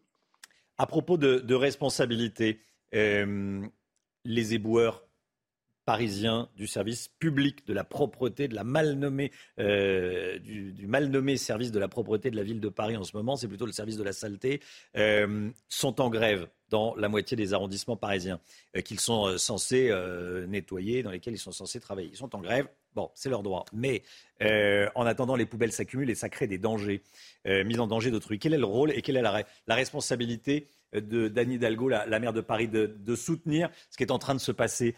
Des Parisiens euh, ont peur chez eux. Ont peur chez eux parce qu'il y a des tas de poubelles en bas. Il suffit, euh, j'allais dire, d'un crétin, mais ou, d'un casseur euh, militant pour incendier ces poubelles et, mettre en danger la vie des d'habitants. Quelle est la responsabilité des uns et des autres? Comment voyez les choses? Je, le redis ici, tout ce qui se déroule dans notre pays, la responsabilité, elle est d'abord celle du président de la République. Et je le redis ici tout simplement parce que, à force de ne pas vouloir entendre les propositions sérieuses, responsables euh, des partenaires sociaux, on en arrive à la situation où nous sommes. Et c'est extrêmement euh, dommageable de vous entendre dire euh, que on remet en cause le droit de grève de telle ou telle profession je le redis ici, on a le droit de défendre euh, sa carrière, son métier. Quand on ramasse des poubelles pendant des années et que l'on doit le faire deux années de plus, ce n'est pas euh, une, une, amélioration de leur qualité de conditions de travail.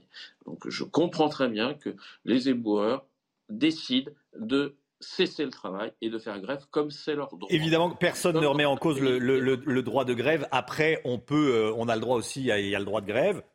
Personne ne le remet en cause, en tout cas personne sur ce plateau, et voilà. Et, euh, mais il y a aussi le, droit de, nettoyer les rues et, et, de se débarrasser de ce risque. Merci beaucoup, Luc Faré. Merci d'avoir été en direct avec nous ce matin, secrétaire national, secrétaire général UNSA, euh, fonction publique. 7h18, l'économie. L'économie tout de suite avec vous. Le Guillot, les dégradations, combien ça coûte? Tiens, et qui va payer? Eh écoute, écoutez, ça coûte, euh, ça coûte très cher et on n'a pas évidemment encore le montant puisqu'on n'a pas encore le détail de toutes les dégradations et de tous les dégâts euh, qui ont été euh, commis hier. En revanche, on peut se faire une idée en regardant le coût des manifestations des Gilets jaunes. J'ai pris une journée de manifestation en décembre 2018. Ça avait coûté environ 4 millions d'euros à la ville de Paris, rien qu'avec la dégradation du mobilier urbain et pour remettre en état les rues, sans même prendre en compte les dégâts sur les commerces ni la remise en état de certains bâtiments. Et pour vous donner une idée plus proche de nous, euh, dans le temps. À Dijon, cette fois-ci, ville moyenne où il y a eu des manifestations, le maire a calculé, on en est déjà à 130 000 euros de dégâts dans les rues de Dijon. Il faut dire que ça peut chiffrer assez vite hein, quand on parle de mobilier urbain. Prenez une poubelle, par exemple, une poubelle fixée dans la rue, son remplacement, c'est plusieurs centaines d'euros. Un feu rouge arraché, c'est entre 2500 et 5000 euros sans la pause. Une fontaine à eau dégradée, là, c'est jusqu'à 200 000 euros s'il faut la remplacer. Vous savez, ces belles fontaines parisiennes. Qui va payer? Euh, Question un peu naïve, la ville euh Bien oui, dans un premier temps, c'est la ville qui va sortir euh, l'argent, mais euh, comme la manifestation avait été autorisée, la ville peut se retourner contre l'État. C'est ce qu'elle a fait après la période des Gilets jaunes. En mai dernier, l'État a été condamné à verser à la ville de Paris 1,4 million d'euros pour l'indemniser des dégâts causés lors des épisodes, des, différents épisodes euh, des Gilets jaunes. Et elle a versé, l'État a également versé 1,2 million d'euros à la ville de Toulouse, par exemple. Mais d'une façon ou d'une autre, que ça sorte de la poche de la ville ou de celle de l'État, au final, ce sont les Français qui payent. Et pour les commerçants qui, euh, qui perdent du chiffre d'affaires, qui perdent du chiffre Dans un premier temps, ce sont les assurances qui vont les, les indemniser. Mais là encore, les assurances peuvent se retourner contre l'État et elles l'ont déjà fait. Et là encore, hein, ça peut grimper euh, très vite. Lors d'une manifestation du mois de mars 2021,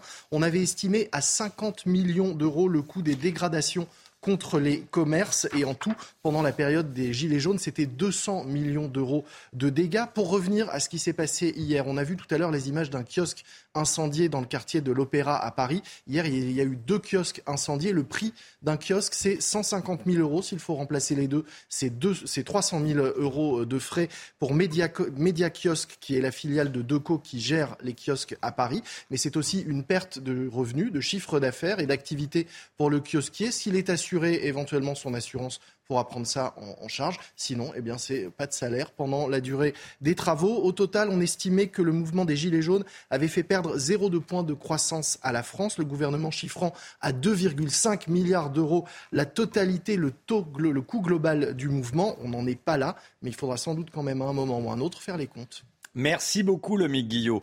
150 000 euros le kiosque, 2500 euros un, un feu de circulation. Bon, qui paye, on le sait très bien qui va payer. Ce sont les, contribuables, hein. ce sont ceux qui payent les taxes et ceux qui payent les impôts. Et l'assurance. Pardon Et ceux qui payent leur assurance, qui peuvent voir les cotisations augmenter. Et ceux qui payent leur assurance, effectivement. 7h22, restez bien avec nous. Et ceux qui payent leur PV, tiens, encore faut-il le recevoir. Comment savoir si on a été verbalisé? Je poserai la question à, à Pierre Chasseret dans un instant. A tout de suite, bon réveil à tous. Rendez-vous avec Pascal Pro dans l'heure des pros, du lundi au vendredi de 9h à 10h30. 7h25, l'automobile avec vous, Pierre Chasseret. Bonjour Pierre. Bonjour Romain. Comment savoir si l'on a été verbalisé? Quels sont les délais moyens? C'est important, hein, c'est intéressant, avant de recevoir une amende. Oui, alors déjà, on va prendre un premier chiffre romain. En France, 40 millions d'infractions sont constatées chaque année en moyenne, ça fait une par automobiliste et par an, puisqu'on est 40 millions d'automobilistes. Mmh. Et puis, il y a un écueil dans lequel il ne faut pas tomber. Déjà, si vous ne recevez pas une amende suite, par exemple, à un flash automatique. Vérifiez votre certificat d'immatriculation, la carte grise. Pourquoi? Parce que quelquefois, on déménage, on oublie de faire la modification de l'adresse sur la carte grise. Qu'est-ce qui se passe dans ces cas-là? Vous êtes euh, ben, vous risquez une amende de 135 euros pour non-changement d'adresse sur la carte grise. On a combien de temps pour changer l'adresse? Ah ben il faut la faire instantanément. Hein. Instantanément. il faut la ah faire instantanément parce que pendant ce temps-là, les PV vont arriver. Hmm. Et si vous ne recevez pas le PV, qu'est-ce qui va se passer?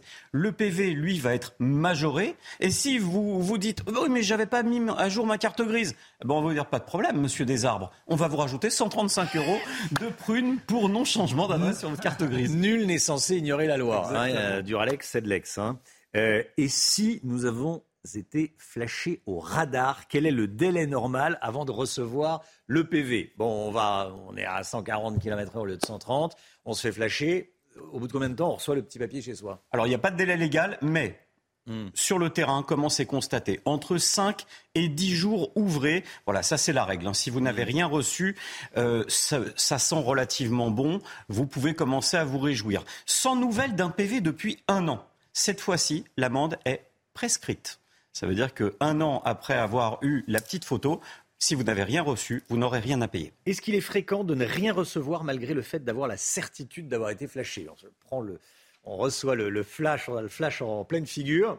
Et bien, on ne reçoit rien. Ça s'appelle le taux de rebut. Et il y en a énormément. C'est un flash sur quatre. Entre 25 et 30 des, euh, des flashs automatiques vont au taux de rebut. Pourquoi? Eh bien, parce que la plaque n'est pas suffisamment lisible.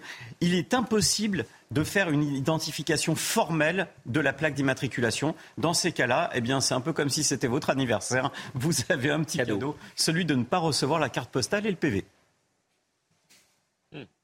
Votre programme avec Eden Boîte, le spécialiste de la boîte de vitesse. Boîte de vitesse cassée Edenboîte.com. C'est News 7h28. Merci d'être avec nous. Dans un instant, on vous raconte l'histoire de cet immeuble et de, des habitants de cet immeuble du deuxième arrondissement de la capitale eh, qui euh, ont été sauvés de justesse des flammes hier soir. Des individus ont allumé un, incendie de, poubelle au pied de leur immeuble. On vous raconte cela euh, juste après la météo. Alexandra Blanc. La météo avec People and Baby. Des crèches où les enfants apprennent en s'amusant. Le temps, Alexandra Blanc, quel est le programme du jour? Dites-nous tout, Alexandra. Eh bien, un temps très agité, mais avec de la douceur, puisque les températures sont particulièrement douces ce matin. 16 degrés du côté de Strasbourg ou encore près de 15 degrés à Biarritz. Température particulièrement douce en ce vendredi matin, avec un temps toujours agité. La perturbation d'hier redescend un petit peu plus au sud, entre le sud-ouest et euh, le nord-est. Perturbation assez active qui donne d'ailleurs de bonnes rafales de vent, mais également euh, des averses. On retrouve à l'arrière un temps un petit peu plus calme et un temps également assez nuageux autour du golfe du Lion ou encore sur le sud de la Corse dans l'après-midi. Attention Orage bien localisé, parfois violent sur le nord-ouest ou encore en allant entre les Pyrénées et le nord-est. Donc de nouveau des orages prévus euh, cet après-midi avec le renforcement du vent, des vents assez forts entre le sud de la Bretagne et les côtes de la Manche et dans un contexte de grande marée. Soyez bien prudents. On retrouvera également de la neige en montagne au-delà de 2200 mètres d'altitude. Côté température, grande douceur ce matin, 12 degrés à Paris, 12 degrés également à La Rochelle et dans l'après-midi, la douceur se maintient même si elle baisse un peu, si les températures baissent un peu par rapport à hier, 15 degrés pour le Pays Basque, 17 degrés à Lyon et vous aurez localement 20 degrés à Ajaccio ou encore à Perpignan. Météo avec People and Baby. Des crèches où les enfants apprennent en s'amusant. Regardez la matinale de CNews. Merci d'être avec nous à la une ce matin. Écoutez bien, un drame évité de justesse à Paris hier soir. La cage d'escalier d'un immeuble a été envahie par les fumées provoquées par un incendie volontaire de poubelle, incendie causé par des casseurs. Les habitants ont été sauvés de justesse. Témoignage dans un instant. La magnifique porte en bois de l'hôtel de ville de Bordeaux, incendiée par des casseurs. Le feu a pu être heureusement rapidement éteint. On vous montre les dégâts ce matin. Il y a eu près de 150 blessés du côté des forces de l'ordre et notamment cette agression d'un policier qui s'est évanoui. Cette image vous a choqué, vous avez bien raison. Amaury Bucco avec nous. A tout de suite Amaury. Et puis les pompiers, les pompiers en première ligne pendant les manifestations. Quel impact pour eux ces jours-ci? Ils ont dû éteindre nombre d'incendies. Ils ont également manifesté. On va en parler avec euh, un invité de la matinale, Michael Bibron, pompier et représentant syndical. Il sera en direct avec nous dans un instant. Mais tout d'abord, ce qui s'est euh, donc passé dans le deuxième arrondissement de la capitale. La porte en bois d'un immeuble a pris feu à cause de poubelles incendiées par des casseurs. Les poubelles étaient au pied de cet immeuble. Paris ressemble à une montagne de détritus en ce moment. Il y avait donc des poubelles au pied de cet immeuble. Des casseurs ont incendié la poubelle et cela a failli mettre le feu à tout l'immeuble. Il a fallu l'évacuer. Heureusement, il n'y a pas eu de, de, victimes. Le récit et les images avec Marine Sabourin. Les derniers habitants sortent totalement paniqués. Il y a peut-être quelqu'un à l'étage, mais à l'intérieur, au rez-de-chaussée, il n'y a personne. La porte en bois de leur immeuble est en feu et la fumée se propage dans les étages. Les riverains et les commerçants aux alentours tentent d'éteindre le feu avec les seaux d'eau. D'autres enlèvent les poubelles enflammées à l'origine de l'incendie du bâtiment. Avant l'arrivée des pompiers et des policiers hors service ont permis d'évacuer plus d'une dizaine d'habitants. On est monté et on a fait ce qu'il y avait à faire. Je préfère moi que eux. Et, euh, et, les personnes étaient à quel étage Troisième, quatrième et jusqu'au niveau du balcon. Là. La façade de l'annexe d'un commerce et plusieurs deux roues à proximité ont également été ravagées par les flammes. Valérie, vous êtes Valérie Labonne, vous êtes en direct, envoyé spécial de CNews, de la matinale de, de CNews, en direct au pied de cet immeuble. Racontez-nous à quoi ça ressemble ce matin. On le voit derrière vous, on, a une, on en a une idée en, en regardant derrière vous, Valérie. Oui, tout à fait. On voit euh, euh, encore les stigmates de cet incendie euh, de feu, enfin ce feu de poubelle qui a été euh, déclenché par des manifestants en marge de du cortège officiel d'hier. On se retrouve dans des rues adjacentes, rue Saint-Marc plus précisément. Et comme vous le voyez, les flammes se sont propagées vers cette façade en bois ancienne avant que les fumées ne se propagent à l'intérieur. Et comme vous l'avez dit, heureusement, un drame a été évité. Les pompiers sont ensuite arrivés sur place pour éteindre cet incendie. Et effectivement, comme nous avons pu le constater avec ma collègue Géry ici, en venant sur site, on a pu voir de nombreuses montagnes de déchets incendiés le long des rues autour de cet immeuble, mais également, comme vous l'avez dit, des deux roues aussi complètement carbonisées. Les pompiers faisaient état de plus de 140 incendies allumés hier dans la capitale euh, en marge de euh, cette manifestation. Et comme vous l'avez dit, ben, un drame a pu été, euh, a été évité hier les voisins que nous avons pu croiser se sont dit choqués, mais pour le moment, le calme est revenu et on a pu observer plusieurs camions des services de nettoyage de la ville à l'œuvre en train d'essayer d'effacer tous ces stigmates de la manifestation d'hier. La bonne, merci beaucoup Valérie en direct euh, au pied de cet, immeuble. À l'arrivée de la tête du cortège Place de l'Opéra, les tensions sont montées d'un cran hier en fin de journée. Les Black Blocs ont pris pour cible une bijouterie. Ils ont voulu voler euh, des bijoux. Ils ont euh, utilisé des grilles de bouche d'égout pour détruire les vitrines d'un bijoutier parisien. Ça s'est passé euh, dans la bijouterie Mati. La porte de la mairie de Bordeaux incendié hier soir, hein, Augustin. Effectivement, l'hôtel de ville de la cité girondine a été prise pour cible par les casseurs en marge de la manifestation qui a rassemblé 18 200 personnes selon, selon les autorités. Des feux de poubelles et d'importants affrontements entre éléments radicaux et forces de l'ordre ont également eu lieu. Un reportage d'Antoine Estève et Kylian Salé. À Bordeaux, à la nuit tombée, la porte de l'hôtel de ville est incendiée. Une fois éteinte, les policiers mettent en place un périmètre de sécurité. Les riverains, souvent dépités, viennent constater les dégâts. Ça fait partie du patrimoine bordelais, ça fait toujours bizarre de, voir ça. Protester, ok, mais cramer, euh, un bâtiment euh, comme ça, c'est un peu dommage quand même. Pierre Urmic, le maire de la ville, a réagi sur Twitter. Je suis choqué et attristé par un tel acte de vandalisme. Je condamne avec la plus grande fermeté cette violence qui n'a d'autre sens que celui de s'attaquer à la maison commune des Bordelais. Plus tôt dans la journée, la situation dégénère. Place de la Victoire, des individus jettent des projectiles sur les forces de l'ordre.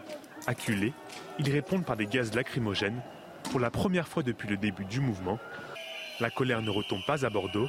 110 000 manifestants se sont réunis selon les syndicats, 18 000 selon la préfecture de Gironde. Au total, Sept personnes ont été interpellées pour jet de projectiles, incendie volontaire et outrage. Voilà, et regardez cette image qui vous a choqué, évidemment, qui nous a tous choqués, pour tout vous dire. Ce policier qui reçoit un pavé dans la jambe et qui s'en évanouit. Il est extrait immédiatement euh, par euh, ses collègues, bien sûr. Il a été conduit à l'hôpital d'instruction des armées à Saint-Mandé, dans le Val-de-Marne, pour être soigné. Il a repris connaissance et il est euh, désormais soigné. Amaury Bucco avec nous, 150 policiers et gendarmes euh, blessés. Hein, Tout à fait. Parmi ces forces de l'ordre, euh, un policier donc assommé, on l'a vu. Les forces de l'ordre sont épuisées, c'est ce que vous allez nous dire, Amaury. Hein. Exactement, et une vingtaine de policiers hospitalisés, dont ce, ce, policier qui a effectivement perdu connaissance, qui a été emmené à l'hôpital où il a pu reprendre connaissance, mais avec des séquelles, bien sûr. Et alors, ça fait plus de 500 policiers blessés policiers et gendarmes depuis le début de la mobilisation. Et je vais vous allez voir à l'écran le, type euh, de projectiles euh, qu'ont reçu des policiers à Rennes. Donc on voit un socle en ciment dans lequel des clous ont été disposés avec les pointes vers l'extérieur. À l'extérieur, on voit bien donc des, projectiles vraiment conçus pour blesser les forces de l'ordre. Euh, policiers et gendarmes qui sont aussi bien sûr épuisés et usés par ces journées de mobilisation, notamment avec les, petits groupes qui se forment le soir et qui les poussent à avoir une plus grande mobilité. Et euh, voici quelques euh, phrases hein, qu'on a reçues hier de policiers et gendarmes. Euh, qui sont assez marquantes. On en a bavé aujourd'hui, rarement vu autant de haine dans le regard. Et puis, encore ce propos, nous savons que nous sommes le dernier rempart de la République, donc nous sommes résilients, mais le tribut reste élevé. Au fond, ce que disent ces policiers et gendarmes, c'est qu'ils n'ont jamais vu autant de violence à leur encontre depuis le mouvement des Gilets jaunes. Merci beaucoup à, à Maury pour toutes ces informations. C'est impressionnant la photo que vous nous avez montrée de, cette arme. Hein. Il n'y a pas d'autre mot. Hein. Exactement. C'est une arme. Ah, là, si vous n'avez pas de casque, c'est très simple. Hein. Ça se plante euh, avec les conséquences. Et ça a des conséquences. Euh, Gérald Darmanin, le ministre de l'Intérieur, a choisi CNews pour parler ce matin. Soyez là. À 8h15, il répondra aux questions de Laurence Ferrari. Gérald Darmanin, ministre de l'Intérieur, invité de Laurence Ferrari. 8h15 dans, dans la matinale, soyez là bien sûr. On accueille Michael Biberon qui est pompier. Bonjour Michael Biberon, merci beaucoup d'être avec nous. Space 10 CFTC. Euh, Amaury Bucco parlait à l'instant des violences envers les policiers. Il y a également des violences envers les pompiers, on en a constaté, hein, Michael Biberon. Oui, bonjour Romain. Effectivement, hein, euh, malheureusement, toutes les professions régaliennes aujourd'hui euh, sont en marge de violence hein, à l'issue de, certaines manifestations, et notamment c'est le cas euh, sur la réforme des retraites, sur la future réforme des retraites. Donc effectivement, on ne peut pas cautionner euh, ce genre de débordement puisque ça peut apporter bien évidemment des conséquences euh, très lourdes et très graves, voire mortelles. Donc effectivement, entre les incendies et les agressions directes, euh, les pompiers sont sursollicités. D'ailleurs, je souhaitais souligner le travail remarquable que nos amis de la brigade des sapeurs-pompiers de Paris a pu faire cette nuit et hier soir, et également donc sur l'ensemble en fait des provinces où aussi on a subi et vécu des agitations. Oui, la brigade des sapeurs-pompiers de, Paris qui, gère la capitale et qui a dû gérer de multiples incendies de poubelles allumées ici ou là. Comment ça se gère d'ailleurs des, incendies de poubelles? Parce que c'est malheureusement, je dis bien malheureusement, euh, et accessoirement j'ajoute extrêmement dangereux, mais malheureusement euh, très simple d'allumer un feu de poubelle. Il y en a partout des poubelles en ce moment dans la capitale. et dans, et dans plusieurs villes. Oui, tout à fait. Alors, euh, la, grande difficulté hein, sur ce genre d'intervention, c'est qu'effectivement, on passe en mode dégradé, puisque forcément, comme vous l'avez euh, évoqué, c'est effectivement plusieurs dizaines de poubelles. Euh, donc, ça sort forcément un petit peu du contexte, puisque forcément, pendant qu'on mobilise nos sapeurs-pompiers sur ces missions-là, ils ne peuvent pas répondre forcément présents ou du moins avec un, des délais un peu plus importants, notamment sur d'autres interventions qui pourraient être plus, euh, plus euh, qui pourrait être dirigé du moins vers, vers ces interventions plutôt qu'en fait sur les feux de poubelle qui sont allumés délibérément. Hmm. Il y a eu donc des, des, violences, des individus agressifs envers, envers les, les, pompiers. et quel est le, profil de ces individus agressifs? Qu'est-ce que, les, qu'est-ce que vos collègues vous ont remonté comme information? Alors, j'ai des informations, je n'ai pas forcément les, les, toutes les informations j'ai pas eu forcément toutes les informations, mais, euh, mais effectivement, euh, c'est les individus qui, qui, sont en dehors, forcément. Ah, vous avez un problème technique, visiblement, Michael Biberon. Oui, c'est en fait j'entends j'entends parler derrière, donc c'est pour ça que je, je me. Bon, il doit y avoir quelqu'un qui a allumé, vous savez, qui a, qui a, tourné le bouton, qui a tourné le mauvais bouton. Bon, ça arrive. voilà, celui, voilà, celui qui a allumé, qui a tourné le mauvais bouton, qui le tourne dans, dans le sens inverse. Michael Biberon, on vous écoute c'est pas grave. Donc je reprends. Euh, donc euh, oui, effectivement, euh, les, les, les, individus, c'est pas forcément la manifestation hier, hein, puisque hier, d'ailleurs, j'étais en tête de cortège auprès de l'intersyndicale.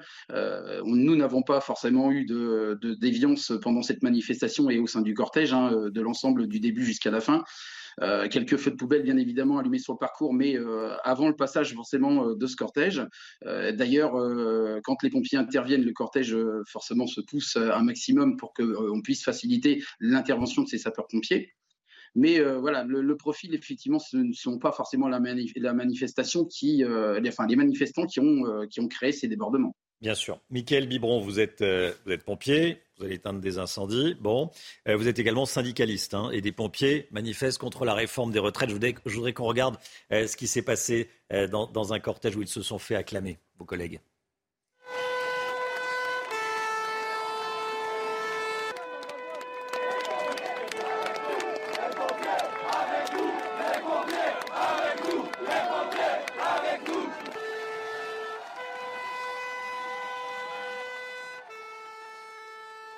Parce qu'il y a également des pompiers qui manifestent contre la réforme des retraites. Hein.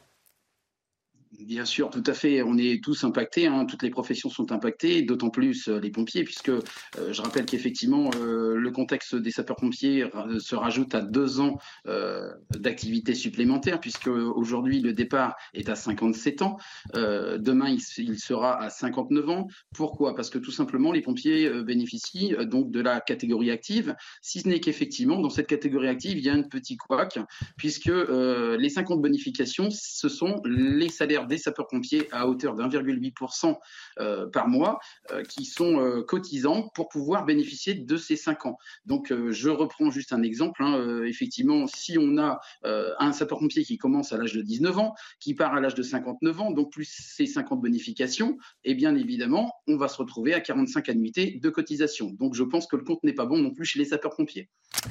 Michael Biberon avec nous. Merci beaucoup, Michael Biberon, d'avoir témoigner, d'avoir été avec nous en, direct ce matin. Bon courage à vous euh, et bon courage à, tous les pompiers qui vont euh, devoir, on l'espère pas, bien sûr, mais c'est une possibilité, passer quelques nuits euh, à l'extérieur pour éteindre des, incendies ici ou là.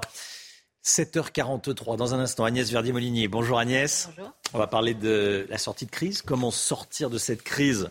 Cette crise sécuritaire, on en parle beaucoup. Crise sociale, on en parle également. Et puis crise politique et crise économique, on l'espère pas. Mais comment sortir de cette crise? On verra ça avec vous. Il y a Agnès Verdi-Molinier. À tout de suite.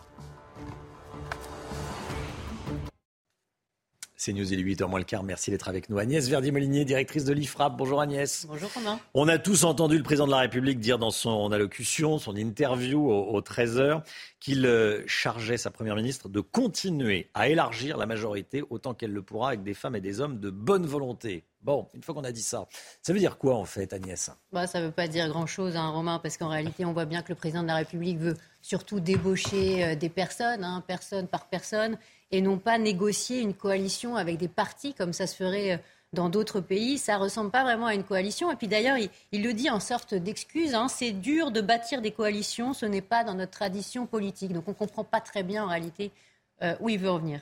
Il a laissé pourtant entendre qu'il avait tenté de construire une coalition au lendemain des législatives.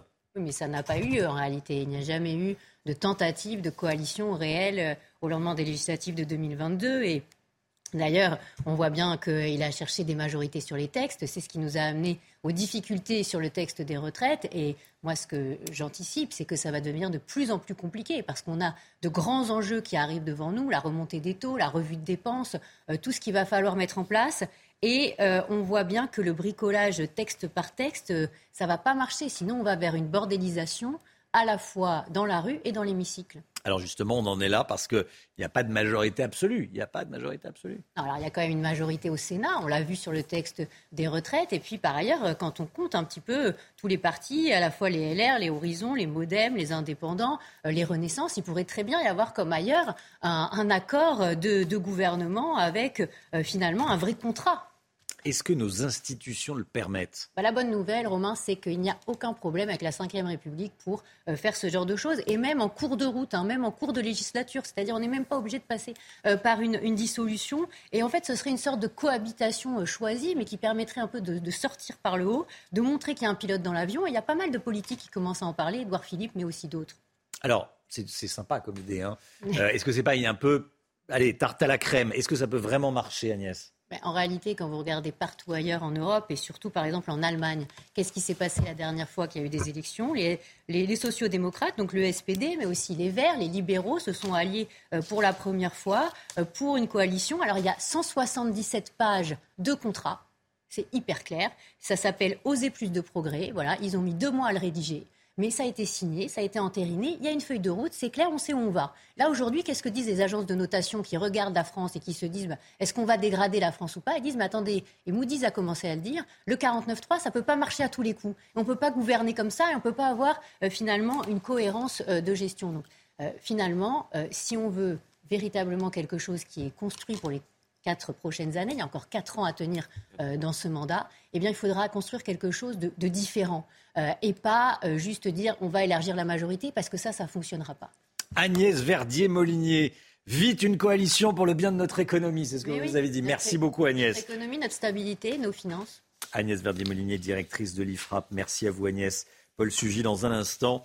Le roi Charles III arrive dimanche dans une France secouée euh, par euh, les violences. On le voit et on vous montre les images tout au long de la matinale. Tiens, qu'est-ce que Charles III pourrait dire à Emmanuel Macron? Qu'est-ce que Charles III pourrait conseiller à Emmanuel Macron? On verra ça avec Paul Sugy dans un instant. A tout de suite. 7h53, la politique avec euh, Paul Sugy. Regardez ce qui s'est passé ces dernières heures dans les rues de la capitale. Il y a eu des incendies, il y a eu des feux de poubelle, il y a eu des agressions euh, de forces de l'ordre, des casseurs issus de l'extrême gauche euh, ont brûlé et ont cassé. On vous raconte ce matin euh, ce qui s'est passé. Est-ce que ça va se poursuivre? C'est une probabilité. C'est une probabilité. Pourquoi je vous dis ça? Bah Parce qu'il y a une prochaine manifestation mardi prochain. Donc ça, peut, ça peut continuer. Paul Sugy, je vous disais, est avec nous. Bonjour Paul. Bonjour Romain. le roi Charles III va arriver dimanche à Paris et va arriver en France et va rencontrer Emmanuel Macron. Qu'est-ce que les deux pourraient se dire et qu'est-ce que Charles III pourrait conseiller au président de la République pour euh, qu'il se sorte de cette mauvaise passe. Oui, bah, effectivement, c'est une visite déjà qui tombe pas si bien que ça. Hein. D'abord pour l'image, quand on a eu des mots durs sur la foule et que euh, juste après on reçoit un monarque à Versailles, forcément pour nos sans-culottes préférés, ça passe pas très bien. Et puis surtout, on va pas se mentir, le roi d'Angleterre va pas arriver au meilleur moment de notre histoire collective. Après, cela dit, il a l'habitude d'être chahuté aussi. Euh, Charles III, on l'a vu avec les anti-monarchistes qu'il accueille à certains de ses déplacements. Reste donc que pendant quelques jours, les deux hommes vont en effet se rencontrer, se parler. Vous aurez d'un côté donc ce roi qui a fait son temps qui ne dispose plus de réel pouvoir, qui a euh, du mal vraiment à sentir son pays et dont la couronne semble désormais peser lourd sur sa tête. Et puis de l'autre, donc je vous l'ai dit, Charles III. Euh, s'il y a une chose que le roi d'Angleterre pourrait conseiller à Emmanuel Macron, c'est ce que les Britanniques appellent la decency, qui vient au fond de ce que les, les Romains eux-mêmes déjà appelaient la gravitas. C'est la vertu monarchique par excellence, une forme de décence, de gravité qui est au fond la seule véritable vertu politique qui manque depuis le début à Emmanuel Macron. Une façon, vous savez, de prendre de la hauteur sur les événements, de la distance par rapport aux passions de la foule, sans, chercher pardon, crânement à les attiser par une formule ou une posture qui vient mettre le feu aux poudres comme c'est encore le cas, euh, ce qui s'est passé cette semaine lorsque Emmanuel Macron lâche des petites phrases si cette rencontre entre Charles III et, Emmanuel Macron vous a inspiré, Paul, c'est que beaucoup de gens euh, de la France insoumise à la une de cette semaine de valeurs actuelles disent que l'on vit une crise de régime. Qu'est-ce que vous en pensez? Oui, je pense qu'il se trompe complètement. Euh, alors bon, Jean-Luc Mélenchon, ce qu'il veut, c'est pas d'ailleurs tant changer de régime que changer de système. Et c'est vrai, il nous vend sa sixième République à longueur de temps, alors qu'il serait soi-disant moins centré sur le monarchisme présidentiel. Mais enfin, rien qu'à la manière dont il dirige son parti, on a quand même de sérieux doutes sur sa capacité à apporter plus de démocratie ou même plus de parlementarisme. Mais oui, on vit une crise politique, Romain, euh, qui est symbolisée de façon flagrante hein, par la séquence qu'on vient de vivre. C'est-à-dire que dans leur majorité, les Français sont hostiles au gouvernement. Euh, leur président a été élu par défaut et atteint des records d'impopularité. Et globalement, ils ne veulent pas de ces réformes. Mais la tripartition de l'opinion actuelle, c'est-à-dire avec ce bloc central coincé entre un bloc nationaliste et un bloc d'extrême gauche, est bien fait qu'il n'y a pas de majorité alternative qui se dégage. Et alors, au milieu de tout ça, euh, Agnès Verdier-Moïnier l'a un peu dit déjà, notre bonne vieille Ve République, elle fait plutôt le boulot. Euh, c'est-à-dire que le Parlement a quand même une marge d'initiative qui est appréciable. Euh, il a pu d'ailleurs forcer le gouvernement à amender sa copie lorsqu'il le souhaitait. On l'a vu sur le pouvoir d'achat, on l'avait même vu sur le texte sur les retraites. En revanche, et d'ailleurs avec ou sans 49.3, eh ben, euh, les lois sont votées malgré tout. Euh, Emmanuel Macron nous a rappelé aussi mercredi qu'on peut faire tout un tas de choses sans avoir besoin de passer par la loi. Et quant à ce qui affaiblit vraiment le pouvoir, parce que oui, c'est vrai que le pouvoir est parfois contraint à l'impuissance, c'est-à-dire l'inféodation aux directives européennes, l'émiettement territorial, l'émiettement général de la prise de décision, bah, sont des facteurs extrinsèques, mais qui n'ont pas grand-chose à voir avec le régime. Donc bien tenté, mais non, Emmanuel Macron ne pourra pas s'appuyer sur, sur l'idée d'une crise de régime ou même devoir modifier la Constitution et faire d'importantes réformes institutionnelles. Il n'a pas besoin de ça pour avancer. Merci beaucoup, Paul Sugy une visite en plein chaos. 7h57, dans 18 minutes maintenant, Gérald Darmanin, le ministre de l'Intérieur, sera l'invité de Laurence Ferrari. Soyez là. Le ministre de l'Intérieur, au lendemain de ces euh, violences, invité par Laurence Ferrari, invité de Laurence Ferrari dans la, dans la matinale. 7h57, la musique. Détendez-vous devant votre programme avec Imola, fabricant de canapés et fauteuils de relaxation la musique et on se réveille ce matin avec The Weeknd.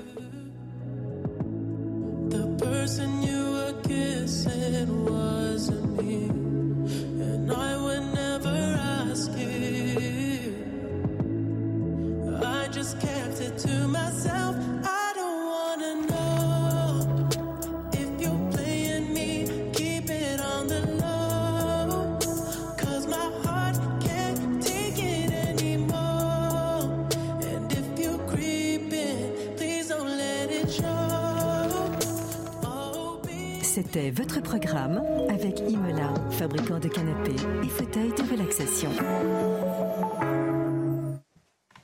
Des scènes de chaos dans toute la France, des incendies de poubelles dans la capitale. On vous montre ce qui s'est passé dans un instant, juste après la météo avec Alexandra Blanc. La météo avec People and Baby. Des crèches où les enfants apprennent en s'amusant.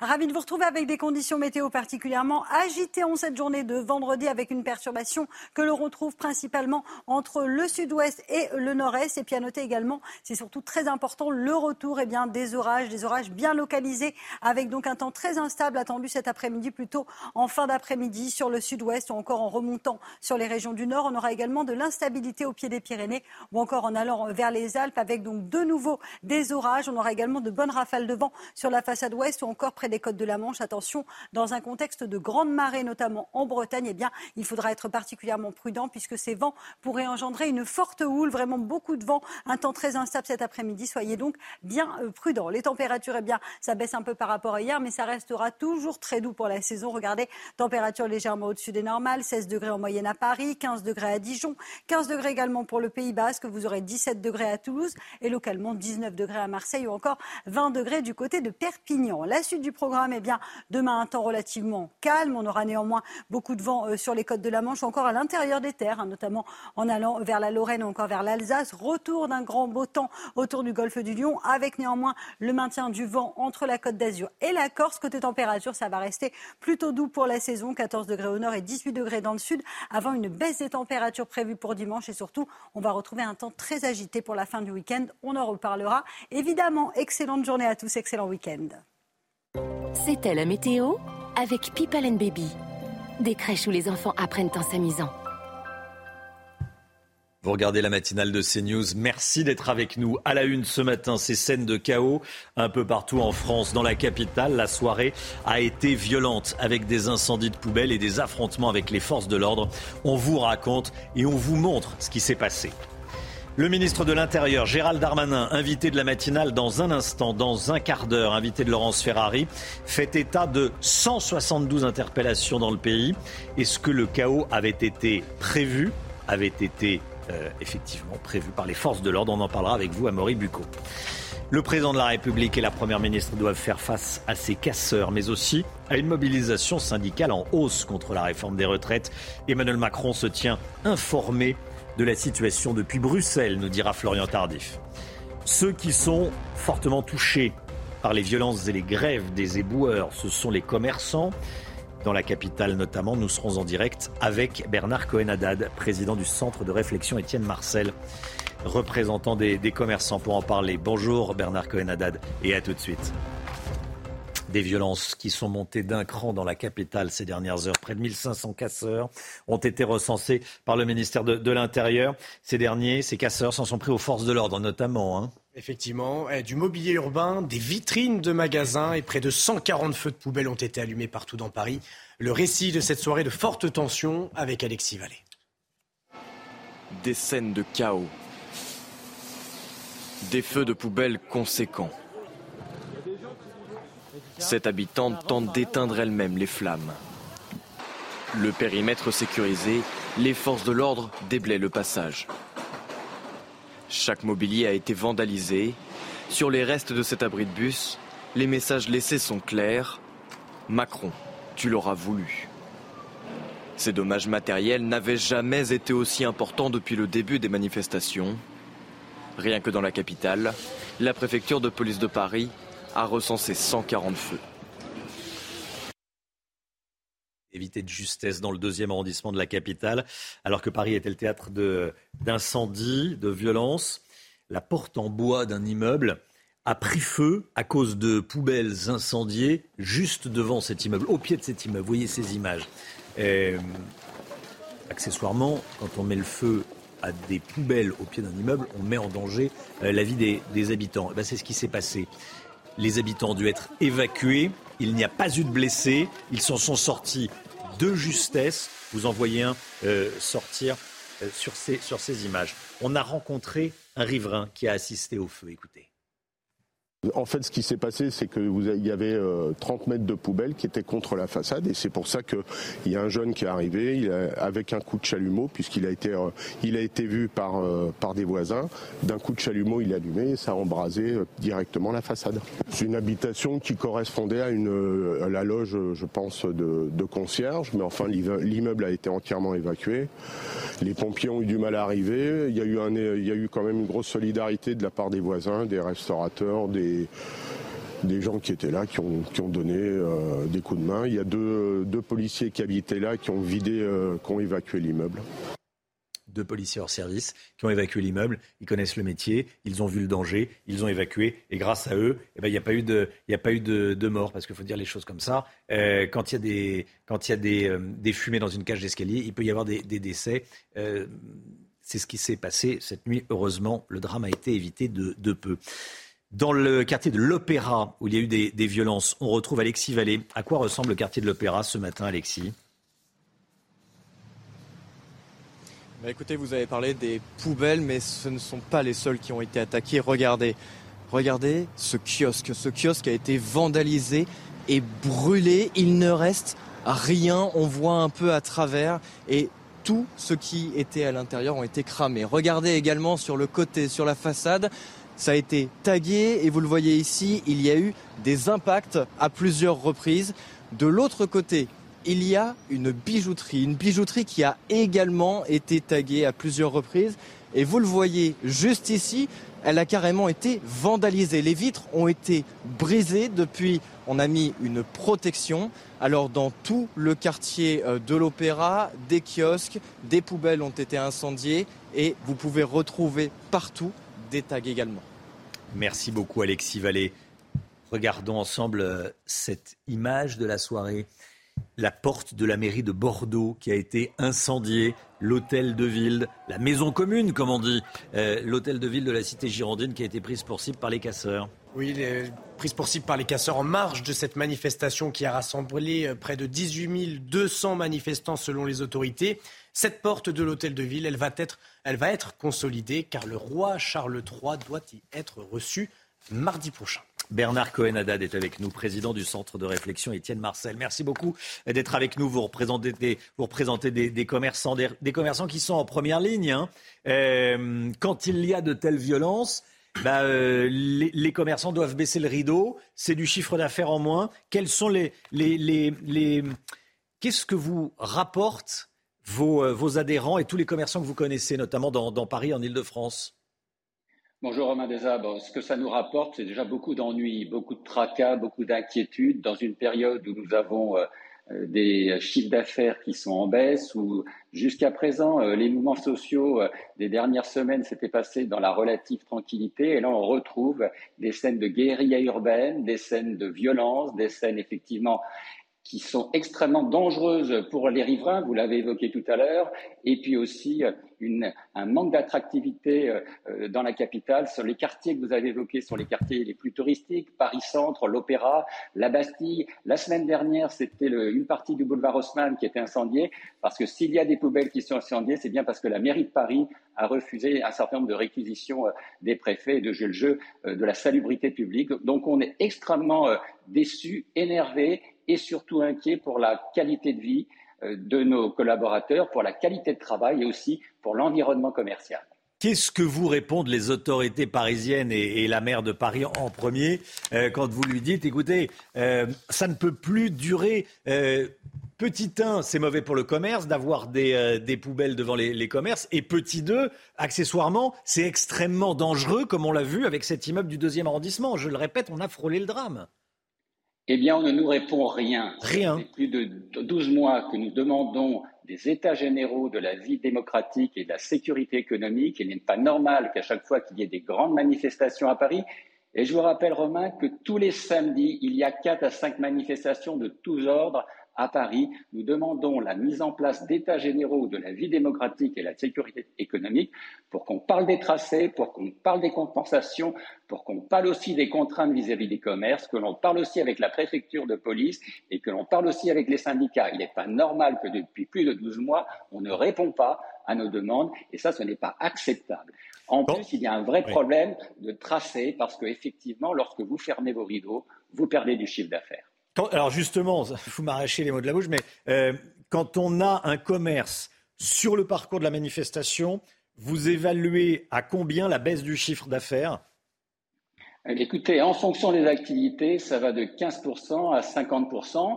Et puis s'il y a des, des dégradations, c'est 100%. D'autant que les assurances ne prennent pas ce qu'on appelle en considération le risque émeute, et donc c'est toute la perte pour l'entreprise et bien entendu soit du chômage partiel, soit tout simplement des commerçants qui désertent les centres-villes. Vous voyez qu'il y a à terme un vrai problème d'attractivité et aussi euh, de survie de nos commerces et de nos entreprises parce qu'il y a aussi des services, il n'y a pas uniquement des commerces. Bien sûr. Problème d'attractivité de, de, la France aussi plus globalement. Quand on voit ces, quand on voit ces images, on n'a pas vraiment envie de venir passer un week-end en amoureux à, à Paris ou dans n'importe quelle ville de France. On est plutôt à, à, essayer d'éviter notre pays. Pour le moment, j'espère, bien sûr.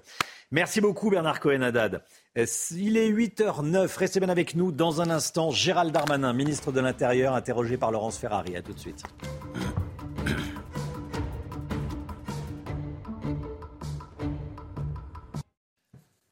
C'est News, il est 8h15. Merci d'être avec nous. Dans un instant, Laurence Ferrari reçoit le ministre de l'Intérieur, Gérald Darmanin. Mais tout d'abord, le point info, tout ce qu'il faut, savoir dans l'actualité, avec Augustin Donadieu. 172 interpellations hier sur tout le territoire et 103 à Paris dans la capitale lors de la 9e journée de mobilisation contre la réforme des retraites. Plusieurs villes de France ont connu une montée des violences. À Nantes, à Rennes ou encore à Lorient, des affrontements avec les forces de l'ordre ont à nouveau eu lieu. 1500 casseurs ont été recensés par le ministère de l'Intérieur dans la capitale, théâtre de scène de chaos hier soir. Ces derniers s'en sont pris aux forces de l'ordre, au mobilier urbain, aux vitrines des magasins. 140 feux de poubelles ont été allumés partout dans Paris. Et une nouvelle journée de mobilisation mardi prochain, c'est ce qu'ont annoncé les syndicats hier. Des rassemblements syndicaux de proximité sont aussi prévus euh, ce week-end pour protester toujours contre la réforme des retraites. Laurence Ferrari, votre invité ce matin, est Gérald Darmanin, le ministre de l'Intérieur. Bonjour Gérald Darmanin. Bonjour. Merci d'avoir répondu à l'invitation de CNews pour vous exprimer ce matin au lendemain euh, d'une journée de mobilisation. Il y avait beaucoup de monde dans la rue, plus d'un million de personnes partout en France, avec des scènes de violence, de chaos dans certaines villes, à Paris, mais pas seulement. Est-ce que vous avez d'abord des chiffres euh, de la mobilisation et du nombre d'interpellations? Oui, on, a euh, les chiffres de la nuit, si j'ose dire, parce qu'il y a eu à la fois beaucoup de manifestations, vous l'avez dit, et puis elles se sont parfois prolongées de manière violente, euh, notamment à Paris, très tard euh, cette nuit. D'ailleurs, je voudrais remercier très sincèrement les, policiers, les gendarmes, mais aussi les sapeurs-pompiers. Le premier chiffre que je peux vous donner, c'est déjà 903 feux de mobilier euh, urbain ou, de poubelles à, Paris, ce qui évidemment a engagé beaucoup les, sapeurs-pompiers. C'est aussi 457 interpellations partout en France. Paris, bien sûr, et le reste du territoire national. Et c'est 441 policiers et gendarmes blessés. C'est un bilan euh, effectivement euh, difficile. Difficile parce que les policiers et les gendarmes ont protégé euh, ceux qui ont été l'objet hier de la manifestation, c'est-à-dire l'essentiel des personnes qui voulaient simplement manifester contre la réforme des retraites, et c'était leur droit. On a su les protéger, et parfois au détriment évidemment de, l'action voilà, des policiers et des gendarmes. Est-ce que vous avez été surpris, Monsieur le Ministre, par le regain de mobilisation Le, fait qu'il y ait beaucoup plus de monde dans les rues, dans toutes les villes de France, et par la radicalisation de certains? Alors, mon travail euh, n'est pas euh, de prévoir euh, forcément le nombre de personnes qui viennent manifester, même si, quand même. même si les renseignements territoriaux, j'allais venir, avaient prévu 800 000 personnes. On n'était pas très loin du million de personnes, donc je crois que le ministère de l'Intérieur est bien connecté à la réalité des, des Français. Non, ce qui nous surprend davantage, c'est que cette mobilisation importante va de pair avec une radicalisation d'une partie d'une petite partie, mais d'une partie quand même du mouvement. Et bien sûr, ce qui nous inquiète, c'est la présence, je l'ai dit hier, de l'extrême gauche, extrêmement nombreuse, 1500 euh, casseurs à Paris, mais il y a aussi eu de nombreuses euh, actions de l'extrême gauche, de l'ultra gauche dans d'autres territoires. C'est le cas à Rennes, c'est le cas à Nantes, c'est le cas à Lille, c'est le cas, vous l'avez vu, euh, à, Lorient, où un commissariat et une sous-préfecture ont été attaqués. C'est le cas à Bordeaux, où on s'en est pris évidemment à, la mairie et notamment à, cette porte de la mairie qui a été incendiée. Et je pense que cette radicalisation de l'extrême gauche, elle doit être combattue par tout le monde. Et ce matin, j'ai entendu Laurent Berger, de façon très responsable d'ailleurs, condamner ces violences. Moi, je remercie euh, sincèrement. Les syndicats, de manière générale, extrêmement responsables. On n'a pas beaucoup entendu les responsables politiques de l'opposition condamner l'attaque contre les policiers et les gendarmes, condamner les attaques des bâtiments publics. Ce sont les symboles de l'État qui ont été attaqués euh, hier, un peu partout.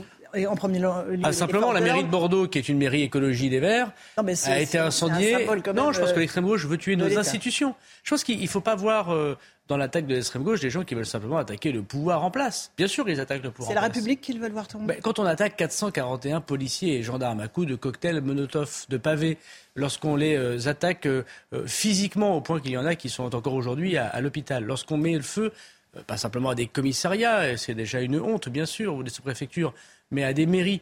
Le saccage à mairie à, Lyon, qui est une mairie verte, le saccage de la mairie de Bordeaux, qui est une mairie verte, ça n'a rien à voir avec le pouvoir en place. L'extrême gauche veut attaquer la République. Voilà. Et il faut leur donner un message collectif de condamnation.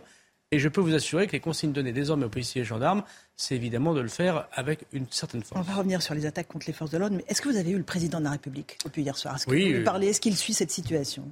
Alors il suit cette situation, bien évidemment. J'ai eu plusieurs fois le président de la République et la première ministre, euh, bien évidemment, et il suit mais comme euh, d'habitude, si j'ose dire, la situation de la sécurité. Ils sont inquiets de la tournure des événements ils sont le pire peut arriver. D'abord, ils sont inquiets, ils ont été inquiets pour les manifestants, voilà, et je pense que tout le monde a pu constater que tout le monde a pu manifester dans de bonnes conditions. C'est la gloire et l'honneur des policiers et des gendarmes. Ils sont inquiets pour les policiers et les gendarmes aussi. C'est très important d'avoir 441 des fonctionnaires blessés. Je pense qu'il faut se rendre compte de ce bilan. Et euh, bien sûr, on est inquiet de la radicalisation d'une partie, euh, encore une fois, euh, toute petite partie, mais une partie quand même de ceux qui veulent manifester. Et, ils sont inquiets pour leur sécurité, le président et la Non, mais je pense que, en tout cas, le président de la République et la première ministre sont inquiets pour le pays, bien évidemment, pas pour eux-mêmes.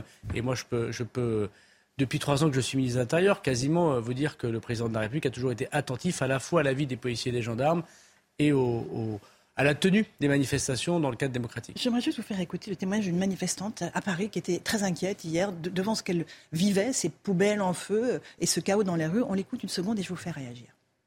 Il faut absolument arrêter. On ne va pas détruire la France pour une, question de retraite. Ce n'est pas le moment de faire ça dans le contexte social, après la Covid et tout. Il faut être complètement hors sol.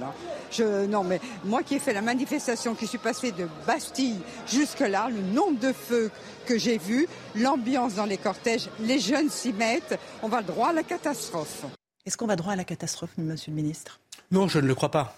Je ne le crois pas. Et je pense qu'il y a. Faut Et vous comprenez son inquiétude? Non, mais je, je, peux comprendre toutes les inquiétudes. J'ai aussi beaucoup vu d'inquiétudes de la part des responsables préfectoraux pour gérer des manifestations avec un nombre de policiers et de gendarmes qui commencent à être fatigués.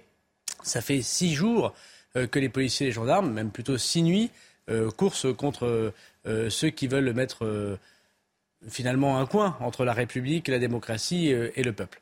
En revanche, euh, on doit regarder ce qui se passe socialement. Mais ça, ce n'est pas la réponse que doit apporter le ministre de l'Intérieur. C'est la réponse qu'apporte le président de la République la première ministre et puis les autres ministres en charge du dossier.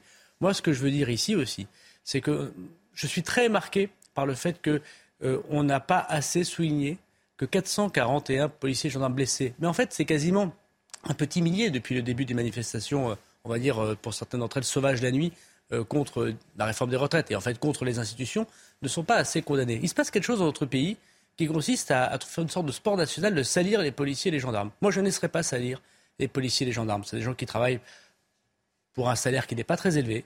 Ce sont les, femmes et les enfants euh, du peuple. Ce sont des jeunes, souvent les policiers et les gendarmes. Et le fait de leur adresser des pavés, leur déformer la mâchoire, les attaquer au cocktail Molotov, de voir ces CRS hier qui sont mhm. tombés, ces images ont beaucoup marqué, je crois, les Français. Je pense qu'il y a quelque chose à dire. Bien sûr, en respectant ceux qui sont contre la réforme des retraites, et je suis le premier à voir qu'il y a une grande mobilisation contre la réforme des retraites, bien évidemment, mais en même temps qu'on ne peut pas accepter qu'on s'en prenne à des policiers et des gendarmes. Ça n'a rien à voir d'être contre la réforme des retraites et d'envoyer un cocktail Molotov contre une mairie ou contre un gendarme. On va peut-être voir l'image de ce CRS qui a pris hier un pavé. Il est tombé euh, effectivement euh, par terre. Euh, on le voit s'effondrer. L'image est saisissante. Il a Mais qu'est-ce que ça a à voir avec la réforme des retraites, ça? On est bien d'accord. Est-ce que vous avez des nouvelles de son état de santé? Oui, oui, il est en urgence euh, relative. Euh, il été à l'hôpital euh, militaire et voilà, je pense qu'il va désormais un peu mieux. J'irai d'ailleurs aujourd'hui auprès des blessés comme je le fais tous les jours. Mais je veux redire, vous savez, parmi les policiers et gendarmes, il y a des gens qui ne sont pas pour la réforme des retraites. Ils manifestent d'ailleurs avec il faut, ben Oui, mais c'est leur droit le plus strict, bien évidemment. En tout cas pour les policiers qui peuvent, peuvent le faire. Mais moi, je les respecte profondément. Mais qu'est-ce que ça a à voir d'être contre un texte du gouvernement et attaquer euh, les policiers et les gendarmes à coups de pavé? quel est le rapport? Donc il faut vraiment qu'on soit très clair. Oui, il y a énormément de manifestants qui ont fait ça pacifiquement. Notre travail, c'est de les protéger. Et s'ils veulent refaire mardi, on les protégera. Je remercie les responsables syndicaux. Mais le pays doit se réveiller. Il doit condamner l'extrême gauche en France. Il doit condamner les factieux, comme l'a dit le président de la République, qui sont très peu nombreux. Très peu nombreux. Mais ils sont très violents. Et on le verra encore ce week-end, malheureusement, à Sainte-Soline, mhm. dans les Deux-Sèvres. Ils sont extrêmement violents. Et ils seront très nombreux euh, sur le terrain. Euh, un tout petit mot encore sur les policiers. Euh, il n'y avait pas que des jets de pavés, il y a eu des jets d'acide sur eux. le directeur départemental de la sécurité publique de Lille a été blessé. il y a une violence exponentielle contre les forces de l'ordre. Vous dites qu'ils veulent casser du flic, mais est-ce qu'ils ne veulent pas même tuer du flic ces si, Bien sûr, bien sûr. C'est pas très nouveau. on l'a vu. Je l'ai plusieurs fois dénoncé, mais oui, hier, il y a eu des images d'une grande violence. Hier, dans la manifestation, hein, il y avait 119 000, par exemple, à Paris. 119 000 personnes, c'est en effet euh, beaucoup. Euh, il y avait euh, la quasi-intégralité, je voudrais le répéter, des manifestants qui le faisaient bien évidemment pacifiquement. Et puis, il y avait un cortège de tête. dans la manifestation, c'est-à-dire qu'il y avait 1000, à 1500, nous on compte quasiment même 2000, mais disons 1500 casseurs. Soit ce qu'on appelle. Des black blocs Oui, je dirais même parfois des blagues bourges, parce qu'on sait tous que c'est parfois les enfants de bonne famille qui font ça, hein, qui se griment en noir et qui vont euh, attaquer. Euh, il y a eu euh, des McDonald's, des Burger King, il y a eu une bijouterie qui a été vandalisée. Je, veux dire d'ailleurs aux Français qu'on a interpellé toutes ces personnes. Elles sont toutes aujourd'hui en garde à vue, elles seront présentées à la justice dans la journée, bien évidemment. Mais des gens qui ont attaqué, encore une fois, au cocktail Molotov, au pavé, à la barre de fer des policiers et des gendarmes. Et donc oui, ces gens veulent non seulement casser du flic, et s'ils pouvaient en tuer un, ils s'en réjouiraient. Il faut absolument que, quelle que soit notre opinion sur la réforme des retraites, on puisse dire que cela n'est pas possible dans notre pays. Euh, est-ce qu'il y a eu un changement dans la doctrine du maintien de l'ordre, notamment dans la capitale euh, Maintien de l'ordre qui est euh, dirigé par le préfet de police, Laurent Nunez? Alors d'abord, Laurent Nunez fait un travail formidable avec tous ses collaborateurs, euh, tous les préfets, parce qu'il y en a eu, vous savez, à Bordeaux, il y a eu 18 000 personnes. C'est la première fois qu'il y en a autant. Euh, à Lille, à Rennes, à Nantes, à Marseille, à Lyon, il y a eu beaucoup, beaucoup de manifestations. Donc moi, je remercie tous les préfets. Ils appliquent un nouveau schéma de maintien de l'ordre que euh, j'ai décidé, voilà un an, qui a été validé par, par le Conseil d'État. Ce nouveau schéma du maintien de l'ordre permet les manifestations qu'on a connues jusqu'à présent. C'est la neuvième journée de manifestation qui se déroule dans de bonnes conditions pour les manifestants dans de bonnes conditions pour les manifestants, qui permet, je crois, à la presse, autant que faire se peut, et à chaque fois on essaye d'améliorer les choses, de faire son travail, mais qui permet aussi, et pardon, mais c'est le principal dans le maintien de l'ordre, d'éviter un mort. Et nous avons jusqu'à présent évité un mort. C'est votre hantise mais bien évidemment, quand on est mis à l'intérieur, on dort peu par fonction, mais on dort peu parce qu'on n'a pas envie qu'un policier, un gendarme, un manifestant, évidemment, décède. C'est le pire qui puisse arriver. Ce n'est pas arrivé. Dans des conditions pourtant d'extrême violence. Les Français regardent la télévision et doivent se dire comment cela n'est pas encore arrivé. Mhm. Alors je dis à toutes et tous, attention, la violence devient de plus en plus forte. Nous devons condamner euh, ces extrêmes de l'ultra-gauche parce que sinon, il peut y avoir un drame dans notre pays. Et cela n'a rien à voir, encore une fois, avec la contestation sociale qui est tout à fait légitime. Euh, l'état de fatigue des policiers euh, monte. Selon nos informations, une compagnie de CRS a été mobilisée sur le terrain plus de 24 heures. Oui, on a eu même des gendarmes mobilisés. Est-ce qu'on peut être un, bon policier après de 24 heures debout bah, et en alerte? Ils sont préparés, travaillés et entraînés pour ça, mais non, c'est très difficile, en effet. Vous savez, il y a 168 unités de force mobile dans notre pays. Au moment où je parle, il y en a 139 de mobilisés, y compris avec les 21 qui sont en Outre-mer. C'est-à-dire qu'on a la quasi-intégralité des unités de force mobile, les PCRS, les gendarmes mobiles, qui sont mobilisés. Et il y a des gendarmes mobiles qui ont fait parfois plus de 30 heures. Voilà. Donc oui, il y a des gens qui sont euh, extrêmement sollicités, qui n'ont pas vu leur famille, euh, qui sont très courageux, qui vont débloquer le matin des raffineries, ça a été le cas cette nuit, dans de conditions euh, tout à fait acceptable pour l'ordre public. Ça, les images, on les passe pas parce que ça se passe très bien. Pourtant, on les a diffusées sur CNews. Pourtant, pourtant c'était très dur. Bah, excusez-moi, je n'ai pas eu le temps de le regarder ce matin.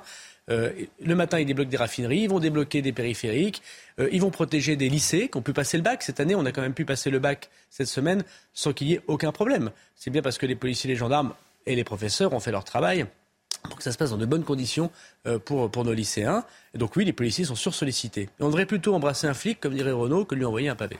Euh, on a été interpellé par la phrase d'Elisabeth Borne à l'Assemblée nationale qui a rappelé le devoir d'exemplarité et force de l'ordre. Est-ce que, ça veut dire, euh, monsieur le ministre? Bah, Ça veut dire qu'il y a des abus? Ça veut dire quoi? Non, mais c'est normal que les policiers et les gendarmes doivent rappeler à, la déontologie, à l'exemplarité comme a dit la Première ministre, bien évidemment, il se peut qu'individuellement, des policiers et des gendarmes, souvent sous le coup de la fatigue, vous avez raison, commettent des actes qui ne sont pas euh, euh, conformes à ce qu'on leur a appris à l'entraînement et à la déontologie. Bien sûr qu'il faut, dans ces cas-là, les sanctionner. Moi, je et ouvrir des enquêtes, ce qui est le cas. Mais bien sûr, il y a eu 11 enquêtes 11 enquêtes de l'inspection générale de la police nationale sous l'autorité des magistrats qui ont été euh, ouvertes depuis une semaine. Donc ça montre bien que vous savez, les policiers et gendarmes, c'est les personnes les plus sanctionnées de tous les fonctionnaires, parce qu'on les regarde particulièrement parce qu'ils ont la force légitime, parce qu'ils sont armés et qu'ils ont un devoir d'exemplarité.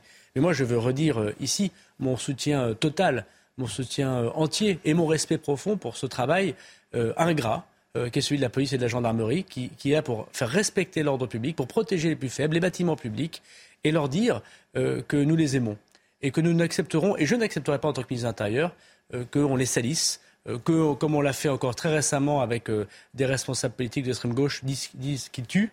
Eh ben voilà, c'est inacceptable. Et on doit tous, en tant que républicains, se dresser contre ça. Trois députés de la France insoumise vous ont adressé un courrier afin de demander le démantèlement à titre provisoire de la Brave M, c'est euh, les unités d'intervention à moto qui interviennent pour disperser euh, les, éléments radicaux. Qu'est-ce que vous leur répondez? Mais je, la France insoumise n'aime pas la police, chacun le sait. Monsieur Mélenchon l'a dit, l'a redit, l'a re-redit. Euh, vous savez, il y a même des manifestations extrêmement violentes que on ne peut pas toujours euh, évoqués, mais qui font honte parfois à certains responsables politiques. Euh, vous savez, les, gens qui sont euh, sur des motos, les policiers sur des motos, ils font leur travail. Comme ceux qui sont dans des voitures, comme ceux qui sont sur des vélos et comme ceux qui sont à pied. Moi, je veux dire à chacun de ces policiers que je les soutiens.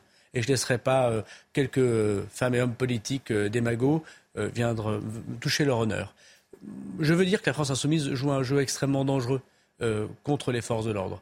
Et, nous avons désormais besoin qu'ils nous disent s'ils sont du côté de la loi Après tout, ils sont parlementaires, ou s'ils sont du côté du désordre. J'ai l'impression que plutôt, euh, comme disait le général de Gaulle, ils sont du côté des professionnels du désordre. Euh, Est-ce qu'il y a eu des interpellations abusives? Le syndicat de la magistrature estime qu'il ne faut pas criminaliser le mouvement social. Euh, la défenseur des droits met en, en- en garde contre des interpellations préventives massives ces derniers jours.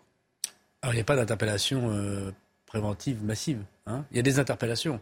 Donc, quand vous êtes dans une manifestation qui n'est pas déclarée, vous êtes dans un groupe qui euh, met euh, feu à des poubelles, qui attaque euh, des policiers, qui déchausse des pavés, qui mettent feu à des voitures, qui mettent feu à des mairies, c'est pas bon signe. Bon, donc oui, quand on est dans une manifestation qui n'est pas déclarée et qu'on est dans un groupe, un attroupement qui va commettre ou qui commet des infractions, c'est le rôle des policiers des gendarmes de les interpeller. Pardon, je viens- de la campagne, c'est un bon sens peut-être un peu paysan, mais c'est le cas et moi je soutiens les policiers et gendarmes qui le font.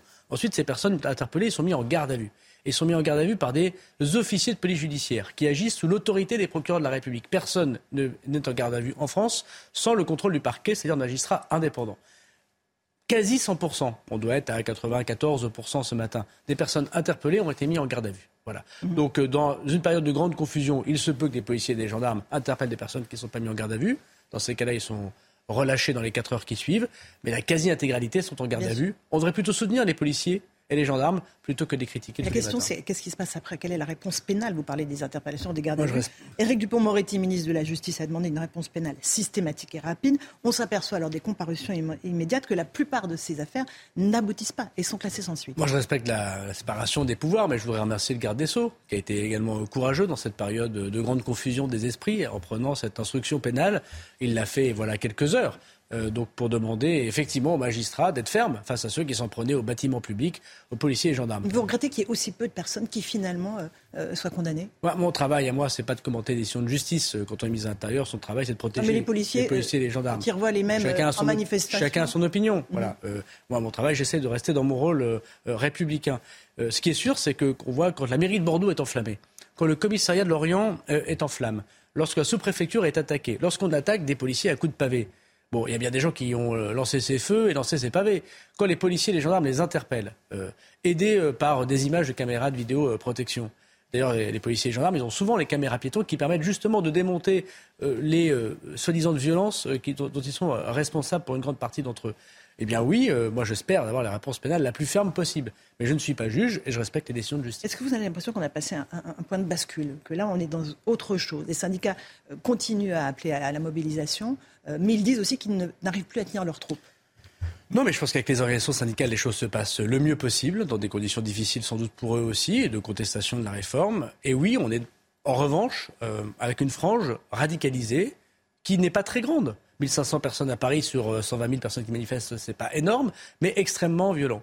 Et je pense qu'il faut euh, que nous puissions tous être bien attentifs à ce que cette violence, qui vient, encore une fois, je le répète, de l'extrême gauche, hier, on a vu beaucoup de personnes que nous connaissons extrêmement bien. D'ailleurs, vos journalistes, hier, je, je l'ai vu, l'ont commenté, connus pour des faits multiples Vous faits. connaissez le profil de ces casseurs d'ultra-gauche Oh, ça une grande partie d'entre eux. Pourquoi on les arrête pas Bah, Ils sont parfois judiciarisés, ils sont parfois euh, euh, devant, euh, en attente de procès euh, devant la justice. Et puis il y a des gens euh, qu'on connaît par leur violence, euh, qu'on identifie par leur violence, et qu'on effectivement qu'on regarde particulièrement lorsqu'il y a des manifestations et qu'on essaie d'interpeller, euh, bien évidemment. Mais quand vous avez 1500 casseurs euh, qui sont dans un cortège et qui s'en prennent très fortement aux bâtiments publics et aux policiers et aux gendarmes. Vous savez, le premier travail du policier et du gendarme, c'est de protéger les manifestants, le carré syndical par exemple, pour pas qu'ils soient pris et qu'il n'y ait pas de mort ou de blessés graves. Hier, il n'y a pas eu de mort ou de blessés graves. C'est vraiment grâce au travail, au professionnalisme des policiers et des gendarmes. Aucun mort, aucun blessé grave chez les manifestants, chez les euh, policiers et les gendarmes. Il y a eu cette dame Il y a eu une, euh, à Rouen. À Rouen, voilà. Donc il faut que nous regardions euh, ce qui s'est passé. Euh, je veux constater d'ailleurs que pendant cette période à Rouen, il y a eu des attaques contre des policiers et des gendarmes, des incendies dans cette proximité immédiate. Et c'est pour ça que les policiers et gendarmes ont utilisé leurs grenades anti-décerclement. Est-ce que vous confirmez que la DGSI a été mobilisée? Oui, bien sûr. La DGSI, c'est-à-dire les services de renseignement du ministère de l'Intérieur, est mobilisée contre euh, l'ex- l'extrême gauche et l'extrême droite, euh, bien évidemment, mais contre l'extrême gauche, puisque c'est là le cas évidemment qui nous intéresse euh, pour ces manifestations. Et pour ce week-end à Sainte-Soline. Donc je veux rappeler une nouvelle fois, les Français vont voir de nouvelles images extrêmement violentes. Sainte-Soline, c'est le projet des méga-bassines. Exactement, dans les Deux-Sèvres. Qui est très contesté. Alors, elle a été validée par la justice, euh, c'est-à-dire qu'il y a des euh, réserves d'eau pour les agriculteurs, pour que les agriculteurs puissent travailler. Moi, je soutiens nos agriculteurs, le gouvernement soutient nos agriculteurs. Et il y a des manifestations extrêmement violentes, pas pacifiques, extrêmement violentes, contre ces bassines dans les Deux-Sèvres, dans l'ouest de la France. Combien d'unités seront mobilisées? Ah bah là, il, il y a 2500 policiers et gendarmes, essentiellement d'ailleurs des gendarmes euh, qui euh, sont depuis aujourd'hui, samedi, dimanche, euh, dans les Deux-Sèvres, c'est-à-dire quasiment deux fois plus que le dernier week-end à Sainte-Soline qui était au mois d'octobre, où il y avait eu 61 gendarmes blessés, dont un extrêmement gravement, qui a eu la, tête extrêmement attaquée. Et je veux redire que nous verrons des images extrêmement dures, parce que là aussi, il y a une très grande mobilisation de l'extrême gauche et une très grande mobilisation de ceux qui veulent s'en prendre et peut-être tuer des gendarmes tuer des institutions. Et au, milieu de tout ça, il y a la visite du roi Charles III euh, qui arrive dimanche en France. Un défi, là aussi, pour vos services de sécurité. Le dispositif est classé sur le haut du spectre. Euh, euh, combien de forces de l'ordre seront mobilisées Et est-ce que le programme du roi va être modifié Tant certains endroits sont difficiles à sécuriser? Je pense au château de Versailles. Selon les informations d'Europe 1, il y a un, certain nombre de menaces qui pèsent sur ce dîner d'État à Versailles. Alors, le roi Charles est le bienvenu, bien évidemment, en France. Il fait plusieurs étapes. Il arrive dimanche. Vous avez raison de dire qu'il y a à la fois des étapes à Paris, euh, des étapes en banlieue parisienne et des étapes à Bordeaux. Hein. Donc il y a pour Paris, notamment pour permettre euh, au roi Charles de faire euh, tout ce que la France doit lui permettre de faire, il y a 4000 policiers et gendarmes mobilisés, notamment pour la descente des Champs-Élysées et pour ses visites auprès des, Français. Nous sommes extrêmement concentrés. Ça fait plusieurs semaines que je prépare la venue du roi d'Angleterre à la demande du président de la République et de la Première ministre. Et nous serons prêts, évidemment, à l'accueillir dans d'excellentes conditions. Évidemment, ça rajoutera de la fatigue euh, aux policiers et aux gendarmes, mais nous sommes là pour ça. Est-ce qu'il y a des menaces précises concernant ce dîner d'État au château de Versailles? Une réunion a eu lieu à la préfecture des Yvelines. Oui. Des coupures d'électricité sont envisagées, des actions coup de poing. Il y a beaucoup de messages qui tournent sur les réseaux sociaux. Il y a beaucoup de choses qui tournent sur les réseaux sociaux. Ils ne sont pas toujours vérifiés. En tout cas, il n'y a pas de menaces euh, terroristes euh, caractérisées. Il n'y a pas de menaces d'attentats caractérisées, bien évidemment. Il, y a, il peut y avoir ici ou là des volontés, parce que ce sera médiatique, de faire connaître évidemment sa revendication, qu'elle soit d'écologie radicale ou qu'elle soit contre la réforme des retraites, mais nous n'en avons pas documenté plus que cela. Et le voyage ne bougera pas, les étapes prévues ne seront pas euh, remises en cause? Le ministère de l'Intérieur est prêt, les policiers et les gendarmes aussi. Non, ça ne veut pas dire non. Euh, sur le trajet à Bordeaux, vous pouvez sécuriser un trajet en TGV jusqu'à Bordeaux? On peut sécuriser un trajet Pour en un policier à chaque pont, chaque passage à niveau? Bah, C'est ce que nous faisons pour les hautes autorités euh, de ce pays parfois. Euh, et pour les visites étrangères, ce n'est pas très original, on saura le faire. Bah, la poursuite du moment, revenons à la, contestation contre la réforme des retraites. Nouvelle journée d'action mardi. Donc à nouveau les policiers sollicités. Faut-il retirer le texte sur les retraites pour faire ramener le calme dans notre pays, Monsieur le Ministre? Alors d'abord, moi, en tant qu'homme politique, je ne le pense pas. La réforme des retraites a été voulue par le président de la République. Il l'a dit pendant la campagne présidentielle. Elle a été confirmée par les élections législatives. Moi, je me suis présenté aux élections législatives. J'ai été élu euh, dans ma circonscription en disant que je voterais ce texte. Euh, et puis, par ailleurs, il y a eu un débat, je crois, euh, assez long. Alors ensuite, mon travail de ministre de l'Intérieur, ce n'est pas de parler des retraites, même si je réponds bien volontiers à votre question, c'est de faire tout pour que les manifestants qui veulent manifester contre la réforme des retraites, aussi nombreux soient-ils, puissent le faire. Et moi, je veux redire aux manifestants et aux syndicats que je suis à leur côté. D'ailleurs, je les contacterai pour pouvoir bien discuter de la manifestation de mardi partout en France, qu'un maximum de personnes qui veulent y aller puissent y aller. Voilà, notre travail à nous, c'est de les encadrer et de les euh, sécuriser, pour pas qu'on dise on ne peut pas manifester contre les retraites à cause de la violence de l'extrême gauche contre nous parce que la police ne nous protège pas. Donc je veux rassurer tous les manifestants, les syndicats, quelle que soit mon opinion que j'ai sur cette contestation, mon travail tous les jours, c'est de permettre qui puissent manifester dans de bonnes conditions. Ma question s'adressait à l'homme politique. Faut-il retirer le texte pour ramener l'ordre et le calme en France non, non, Oui ou non Mais non, mais sinon, il n'y a, a, pas... Il n'y a pas de pouvoir politique et il n'y a pas de démocratie, il n'y a pas d'institution. Si lorsqu'il y a 100, euh, 900 feux de, de poubelles et de, et de, et mobilier urbain, lorsqu'on s'en prend des policiers et des gendarmes, euh, on, retire, euh, on retire un texte. Après qu'il y ait une discussion sociale entre le président de la République, la Première ministre, les ministres concernés et les syndicats pour une, le président de la République a fait un certain nombre d'ouvertures sur euh, c'est quoi le travail, comment on peut discuter avec les syndicats. Ce n'est pas mon domaine. Moi, je ne pense pas qu'il faille du tout retirer ce texte en échange de violence. Sinon, ça veut dire qu'il n'y a plus de République. Donc, euh, il faut qu'on accepte un débat démocratique, un débat social, mais pas un débat violent. Mhm. Euh, les manifestants s'appuient sur l'exemple du CPE en 2006, qui a été voté, promulgué et immédiatement retiré. C'est un cas de figure que vous pourriez envisager au gouvernement? Alors en 2006, je n'avais pas terminé mes études. un. C'est un, souvenir assez lointain. Je ne pense pas que cela ait servi à l'autorité de l'État euh, de, fonctionner ainsi à l'époque. Bon, moi, je, pense qu'il faut accepter dans notre pays qu'il y ait des institutions. Si, et je pense que c'est très important, les parlementaires qui n'ont pas renversé le gouvernement, ils auraient pu le faire, et c'est leur droit le plus strict. Euh, ont décidé de ne pas renverser le gouvernement, c'est qu'ils ont décidé de considérer que c'était malgré tout un gouvernement qui faisait son travail dans des conditions extrêmement difficiles. Moi, je pense que l'impopularité qui naît de la réforme des retraites, et que je comprends très bien, je la comprends très bien, je la conçois très bien, euh, montre aussi que les dirigeants politiques ne sont pas là pour euh, simplement avoir des bons sondages. Ils sont là pour faire ce qui est important pour la prochaine génération et pas simplement la prochaine élection. Personne ne dit quelle est euh, l'alternative à cette réforme des retraites. Il n'y a pas de majorité alternative. Mais que... Non, mais est-ce que c'est augmenter les impôts pour pouvoir payer les retraites des, des, personnes âgées qui nous écoutent? Personne ne le dit à la télévision. C'est ça l'alternative. Ou est-ce que c'est baisser les pensions des retraités qui nous écoutent? Personne ne leur dit. Donc il faut bien travailler plus pour pouvoir compenser un régime de retraite où il y a moins de personnes qui travaillent. C'est comme ça, c'est la vie, c'est la démographie. Donc oui, c'est difficile à entendre. Non, c'est pas très populaire. Mais oui, on doit être courageux et tenir bon. Vous étiez de ceux qui avaient souhaité que cette réforme soit votée par le Parlement et non pas adoptée par 49.3. Pourquoi? Ça assied la légitimité d'une loi quand elle est votée par le Parlement Moi, je suis solidaire de la décision qui a été prise par euh, non, mais vous le gouvernement. Au vote. Moi, j'ai eu une discussion avec le président de la République et la Première ministre. Je ne suis pas là pour euh, parler des, des, discussions que j'ai en interne avec eux. Ce qui est sûr, c'est qu'il y a eu lundi une motion de censure qui n'a pas été votée. Certes, à neuf voix près, donc il faut que le gouvernement fasse attention. Il faut que nous soyons humbles. Il faut que nous soyons à l'écoute des Français, du Parlement, bien évidemment, peut-être encore plus que nous le faisons euh, d'habitude. Mais il faut bien voir que cette réforme des retraites a été discutée pendant quasiment 200 heures à l'Assemblée nationale et au Sénat et qu'à la fin, il y a eu une motion de censure qui n'a pas été votée. Désormais, il y a un Conseil constitutionnel, il fera son travail. Et moi, j'espère que la loi sera promulguée. Il manquait des voix pour le vote. Euh, vous comprenez les divisions des Républicains, votre ancienne famille politique? Certains ont voté la motion de, de censure. Moi, je suis très triste euh, pour les Républicains. Je suis triste. Euh, j'ai été pendant plus de 15 ans euh, militant au RPR, à l'UMP et, et, et, au LR, euh, d'une tendance séguiniste. Moi, j'étais pour Philippe Séguin, donc une tendance de droite, on va dire, sociale. Mais j'ai toujours été dans un parti, j'ai distribué des tracts, j'ai défendu sur des plateaux de télévision, j'ai été parlementaire à défendre des réformes des retraites. On a toujours défendu mhm. le fait que le travail devait payer, qu'on ne devait pas raser gratis, et que oui, il fallait être responsable. Et j'avais même vu euh, Mme Pécresse défendre 65 ans, euh, j'ai même vu M. Fillon défendre 65 ans. Donc je, suis très triste de leur incohérence, bien évidemment. Et je pense que les Français, euh, même ceux qui ne sont pas pour la réforme, même ceux qui ne sont pas pour les LR, sont très tristes de ça, parce que ça veut dire que cette opposition n'est plus constructive, et de moins en moins un parti de gouvernement. Alors il y a des gens très bien, M. Retailleau, M. Larcher, M. Ciotti. M. Ciotti, bien évidemment, qui, euh, eux, sont cohérents, sont responsables. Ça ne veut pas dire qu'ils aiment le gouvernement, ça veut dire qu'ils trouvent que le gouvernement a été courageux et qu'ils l'ont soutenu. Et puis, il y a des personnes qui sont perdues un petit peu. Parce que ça, Fradier parce que ça fait 15 ans. Je ne suis pas là pour faire euh, une liste. Je ne connais pas très bien euh, les personnes que, que vous évoquez. Je n'ai pas siégé député avec eux. Mais ce qui est vrai, c'est que ça fait quasiment 15 ans qu'ils ne sont plus en responsabilité. Et il y a un risque, quand vous n'êtes plus en responsabilité, c'est de vous comporter, vous comporter contre un opposant contre tout et pas être un parti de gouvernement. À la fin, vous savez, les Français, malgré tout, ils votent pour les partis de gouvernement. Ils votent pour les gens qui sont responsables. Parce que la politique, c'est compliqué. La politique, c'est après, c'est des injonctions contradictoires.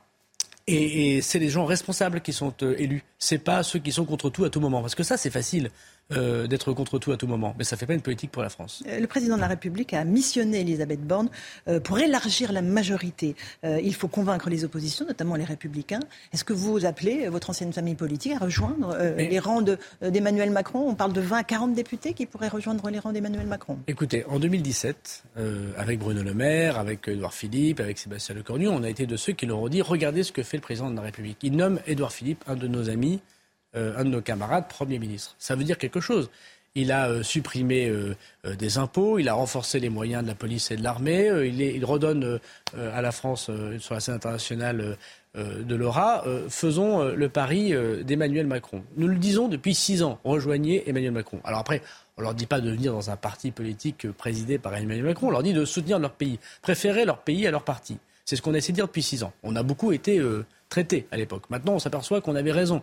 On avait raison parce qu'on voit bien où, est allé, où sont allés les républicains.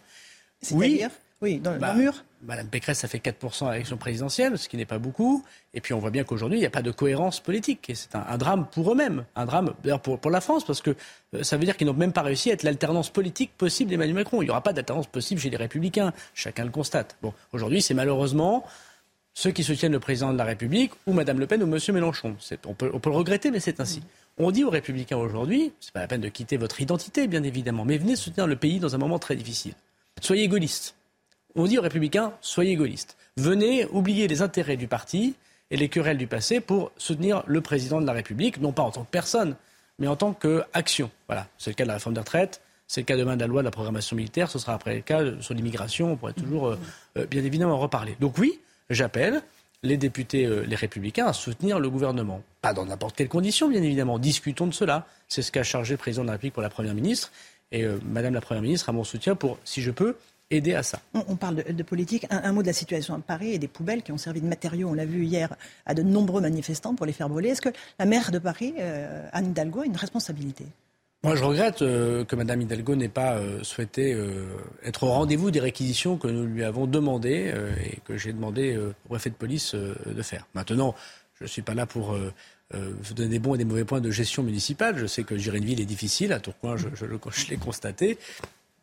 Je veux lui dire qu'aujourd'hui, mais le risque n'est plus seulement sanitaire, il est sécuritaire aussi. je, veux dire qu'aujourd'hui, j'ai des très bons contacts avec Madame la maire de Paris, mais qu'aujourd'hui ce n'est pas très euh, raisonnable. Voilà. Et qu'il faut entendre à la fois son opposition, les Parisiens, les policiers, les gendarmes. Alors Madame la maire euh, euh, parcours, si j'ose dire, avec nous à chaque fois un certain nombre de chemins balisés pour les manifestations, on voit bien que ça ne suffit pas. Parce que hier soir, pendant 3 à 4 heures, pendant la nuit, de groupes violents se sont notamment dans le quartier de la Bastille euh, donnés à des feux alors que ce n'était pas l'objet de la manifestation euh, euh, classique, si j'ose dire. Donc oui, il est temps de mettre fin à ce non-ramassage des poubelles. Réquisitionner Nous avons, alors nous réquisitionnons de plus en plus. Hein. il y a plus de 4000 personnes qui ont été réquisitionnées par le préfet de police.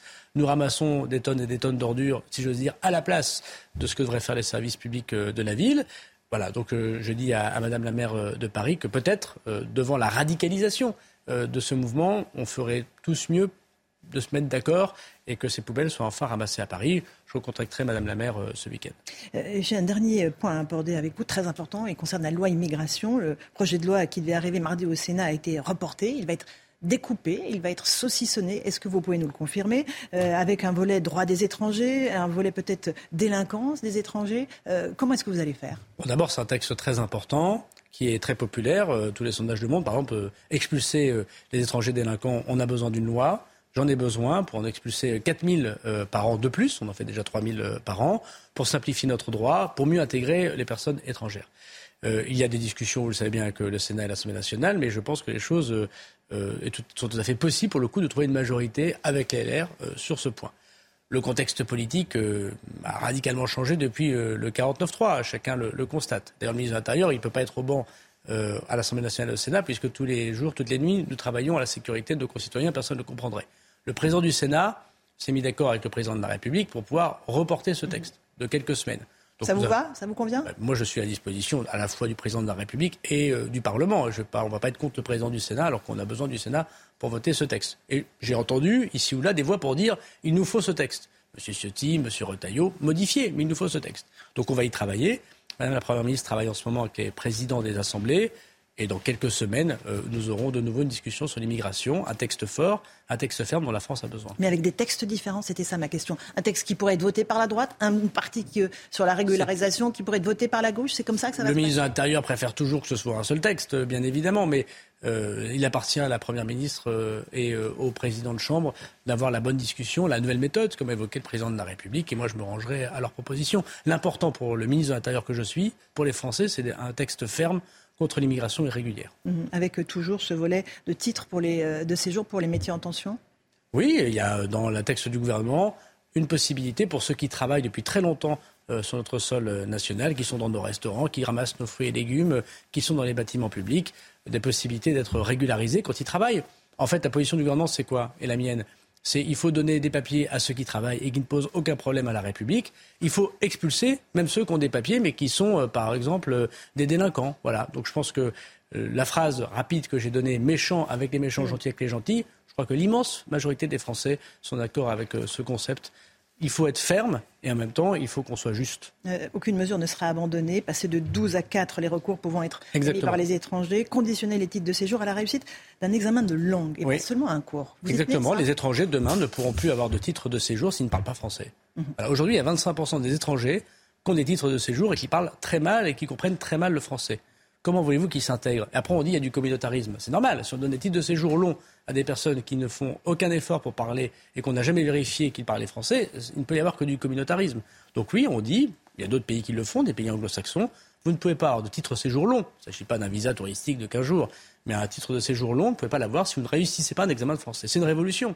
C'est 270 000 étrangers par an qui passeront un examen de français et s'ils n'ont pas, pas de titre de séjour. C'est une, une, proposition extrêmement forte. Le report de ce texte sur l'immigration ne symbolise-t-il pas euh, le fait que le gouvernement est, est enlisé, que la situation euh, pour l'instant, il n'y a pas d'issue politique? Non, mais il y, a, un gouvernement qui fonctionne. On a fait voter hier la loi euh, Jeux Olympiques avec l'intelligence artificielle. Ce n'était pas euh, évident. Euh, il y a un travail qui est fait par le gouvernement. Les chambres fonctionnent. Ce qui est sûr, c'est que le contexte politique est difficile. Mais chacun le constate. Le président de la République est allé à la télévision pour le dire. Il a donné une nouvelle méthode à la Première ministre et à son gouvernement. Nous lui proposons une nouvelle méthode. Donc le gouvernement n'est pas enlisé. Le gouvernement, comme le contexte politique, est dans une situation qui n'est pas simple. Mais nous devons avancer et c'est certain que l'immigration, comme la loi de programmation militaire, c'est deux grands textes qui doivent être proposés au Parlement et qui doivent être votés. Merci beaucoup Gérald Darmanin d'être venu ce matin euh, longuement dans, dans, dans CNews, sur CNews dans la matinale et à vous Romain Desarbes pour la suite. Merci à vous Laurence Ferrari pour cette interview, cet invité exceptionnel, Gérald Darmanin, ministre de l'Intérieur. Au lendemain des, manifestations et des euh, violences, notamment dans la capitale. Vous avez entendu ce qu'a annoncé le ministre de l'Intérieur. 457 interpellations au total. 441 policiers et gendarmes blessés. 441 policiers et gendarmes blessés euh, hier. Et 1500 Black Blocs que Gérald Darmanin a, a appelé, vous avez peut-être entendu, Black Bourges. Bah oui, c'est pas des, des militants d'extrême gauche, souvent des, des, bourgeois, voilà, Black Bourges. Et, euh, voilà, le pays doit se réveiller. Il faut condamner l'extrême gauche et sa violence, a dit notamment Gérald Darmanin. Voilà, euh, cette matinale se termine ainsi. On salue euh, Brigitte Millot. Voilà, que vous retrouvez lundi. Et avant cela, vous la retrouvez demain dans BDM. Bonjour, docteur Millot. Il sera question des antibiotiques. Pourquoi les antibiotiques sont-ils de moins en moins efficaces Dans un instant, c'est l'heure des pros avec Pascal Pro. On se retrouve lundi matin pour une nouvelle matinale avec Augustin Donadieu, Florian Tardif, Alexandra Blanc, Amaury Bucolomique Guillot. Belle journée à vous sur CNews. Dans un instant, l'heure des pros, Pascal Pro. Puis cnews.fr pour les meilleurs moments. Tout de suite, Pascal Pro dans l'heure des pros.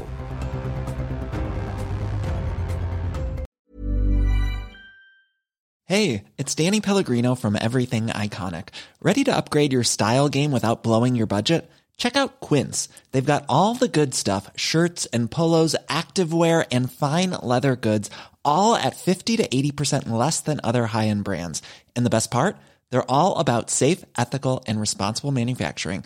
Get that luxury vibe without the luxury price tag. Hit up quince.com slash upgrade for free shipping and 365 day returns on your next order. That's quince.com slash upgrade.